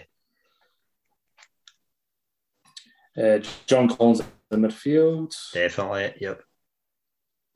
Uh, probably controversial, but I'll say Gary McAllister in midfield. Mm-hmm. I think yep. he was just. Too, you don't realise what you've got until he's away, so that's one. The other midfielder I would have is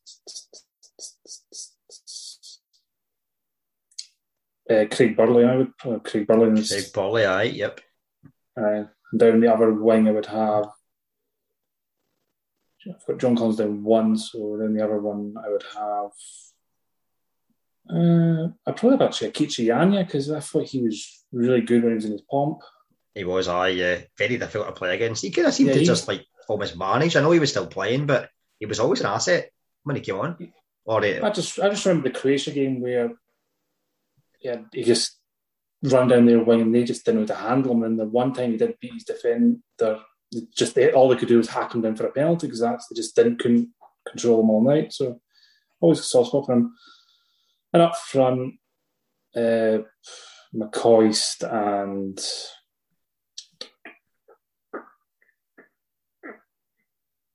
I'd probably McCoist and Kevin Gallacher actually. Who are two players I liked watching. Yep. Miguel, you want to say something there? I can see you champing it a bit. No one else can see you champing it a bit because we only put out the audio, but I can I can always tell that we face. No, just the Kevin Gallacher, I think it's a reef pal now. You can't put pals, surely that's not no, no, no, I, I just I just that game against Austria at Celtic Park where I thought he was he scored those two fantastic goals. I think if he had not been injured in '94 when he broke his leg, I think he would have been an asset at Euro '96. I, I, was only kidding on about that, but see, yeah. you're talking about Anya, that goal yeah. against Germany away from yeah. home. Oh yeah. my god! I thought this. I thought that guy was going to be the best player in the world when he scored that. Eh? He scared well, the fences, didn't he? He did scare mm-hmm. the fences. Mm-hmm. His mother kind of adopted our wee group, our army group as well. Oh, we got his brother's email address because his brother's a DJ and he's got a website. So just thought, try a lot for Sunshine Appeal, get a shirt off him. But I did. I felt bad about it, and we wrote to his brother, and his brother said, "I'll talk to him, I'll make sure he gets you something." And then a couple of days later, replied to me saying, "Look, my mother's going to Malta. Would you kind of look after her a wee bit?" And I said, "Ah, no problems at all. No idea what his mother looked like. No, nothing about her." Met this old woman with glasses in the restaurant before we headed for the game, and we went to the Sunshine Appeal donation. We're all we've got, we're all like that. We've got to keep shining his mum with us. We're, we've made it. We're cool. That is cool. Later, an hour later, where's Mrs. Anya? we've lost the keep shining his mum. Turned out we were selling bucket hats to the Sunshine Appeal, and she had literally grabbed the bag and went out and sold them, and came back 20 minutes later and said, Wait, have you got any more? I've sold them all for you. There's the money in the bag. So what we're saying is, in order to make more money for the Sunshine Appeal, we need players' mothers to start to sell yeah. more bucket hats. Yeah. Right. I think that's we've, good. we've tried for years. We can't even sell the many she did in a night. Right. Okay. We'll get that in. We'll try and maybe we should con- we'll, con- we'll contact them on your behalf. I think. All right. To say. we need the mums to say the podcast. Oh, who's your manager? Sorry. Uh, I suppose I do Craig Brown, really. Yep. Not yep. every cup of tea, but I just thought he gave us some good times in the 90s. Frustrating at times, but I wouldn't. He got us to two. He got us to three, two major tournaments. Aye. Two or three, I think. I mean, he, That I worked out the chain of events, but he was involved obviously under Roxburgh as well. Ah, he was, he was always in the background. So I'd say with if you're, you're that, but if, you're, if Scotland can do that when you're the manager, and you must be doing something right. Exactly. Yeah, we grew up quite privileged. You're similar kind of age to me, whereas these youngsters uh, haven't had that fortune. Yeah. Seen as uh, many tournaments. But that's going to change. Oh, yeah, we're on the, we'll posi- we're on the positivity bus. We're on the That's positivity it. bus. Can't wait to get sunburnt in Qatar next year. yeah, well, you, you, you, have, they get, have they got higher, higher, have they got, what have they got, factor 100? Oh, factor how high did it thousand uh, well, I, I've not need it. We all need it for that. Um, yeah, anything else, Miguel, that you wanted to ask or Aaron? Anything else? We usually the, the football is a showstopper, the team, the best 11. Mm, definitely. Aye, all good. Uh, yeah, my no questions complaints are- with that actually. That's a my good team. I think my only number I think only Anya's the only one that never played in a tournament. Aye. So good team. For that. So thanks very much, Clark, No problem. That's for good. coming Yeah. on. Oh, Miguel, I never give my prediction. The other two predicted the game and I never give it. you did. So that'll be in 4 for 1 0. No, Oh, the actual- the wrong game. Uh, There's a da. Oh, It's all right. When you What go, do you think the scores when you go. Let, Go. No, let me. I'll I don't predict think I it gave mine as well. I think we gave Tuesday, predict Tuesday, Tuesday, so. Tuesday. I'll predict it on Wednesday, right? after after it's been, aye, right. 3 2 Scotland, that's fine. All right, Marty, Marty McFly. right, three two. You're going Scotland. Clark, Uh, two nil. three go. Wait, wait, wait, wait, wait, wait, wait. Three goals. Did you say, Aaron? Yeah, Three I'm, I'm one sticking game? being optimistic, but I'm saying that it's going to be a tight one. Right, okay. Clark, sorry. 2 0. Two What do nil. Scotland. Two now. Aye. You're Kevin getting Gallacher double. Grief there. Kevin You're Gallacher kidding. double. You're- You're getting Aaron Grief there for saying three goals. Clark said two, two and a clean sheet. Come on. Aye, I can. No, No, but the with clean sheet's more likely. Benji than- McKenna and Hanley. Hanley's a rock just now. He is Aye, actually very Hanley good. is. Hanley is. I've been saying for years that people give him unfair, slut, Yep. slut, unfair, unfair. He is in him, no 'cause nonsense, strong, old school defender. I like it a lot, Actually. I think the thing is, a lot of people think he's a lot older than he really is. I think because he broke into the team when he was like 20 or something like that. Everybody thinks he's like maybe 24 when he broke in, and just others think he's like four or five years older than he really is. He's only 30, and I think he's all. I just think he need, just needed that bit of time to get into the team, and I think we're seeing the best of him now. Aye. Plus, he's got leadership qualities as well. Yeah. Which you need that all over the pitch, not just your, your captain. Miguel, what's your wee prediction? I think we'll win 1 nothing and it'll be a Kevin Nisbet goal. Oh, yes. I like Nisbet. I do. I would go with you 1 0. Because I don't think we're set up to win any other score line at the moment. But maybe we'll get a goals fest. Please. Hopefully, no. Hopefully, A no. win. Hopefully it's just Anyone, one anyone will Well, do. Anyone will do. Anyone. Can I call you what I called you earlier on? When you says anyone will anyone will Me? Was it Aye. me? What did you Aye. call me? Joseph? do. Steve Clarke is amazing technical qualifying. um, so best luck to Scotland, and we'll be back next week where we will obviously hopefully we're talking positively about a good result, and domestic stuff will be back. We never even got to mention the top of the table clash, but we'll save it for next week when we review it. So, aye, thanks everyone, and take care. Cheers.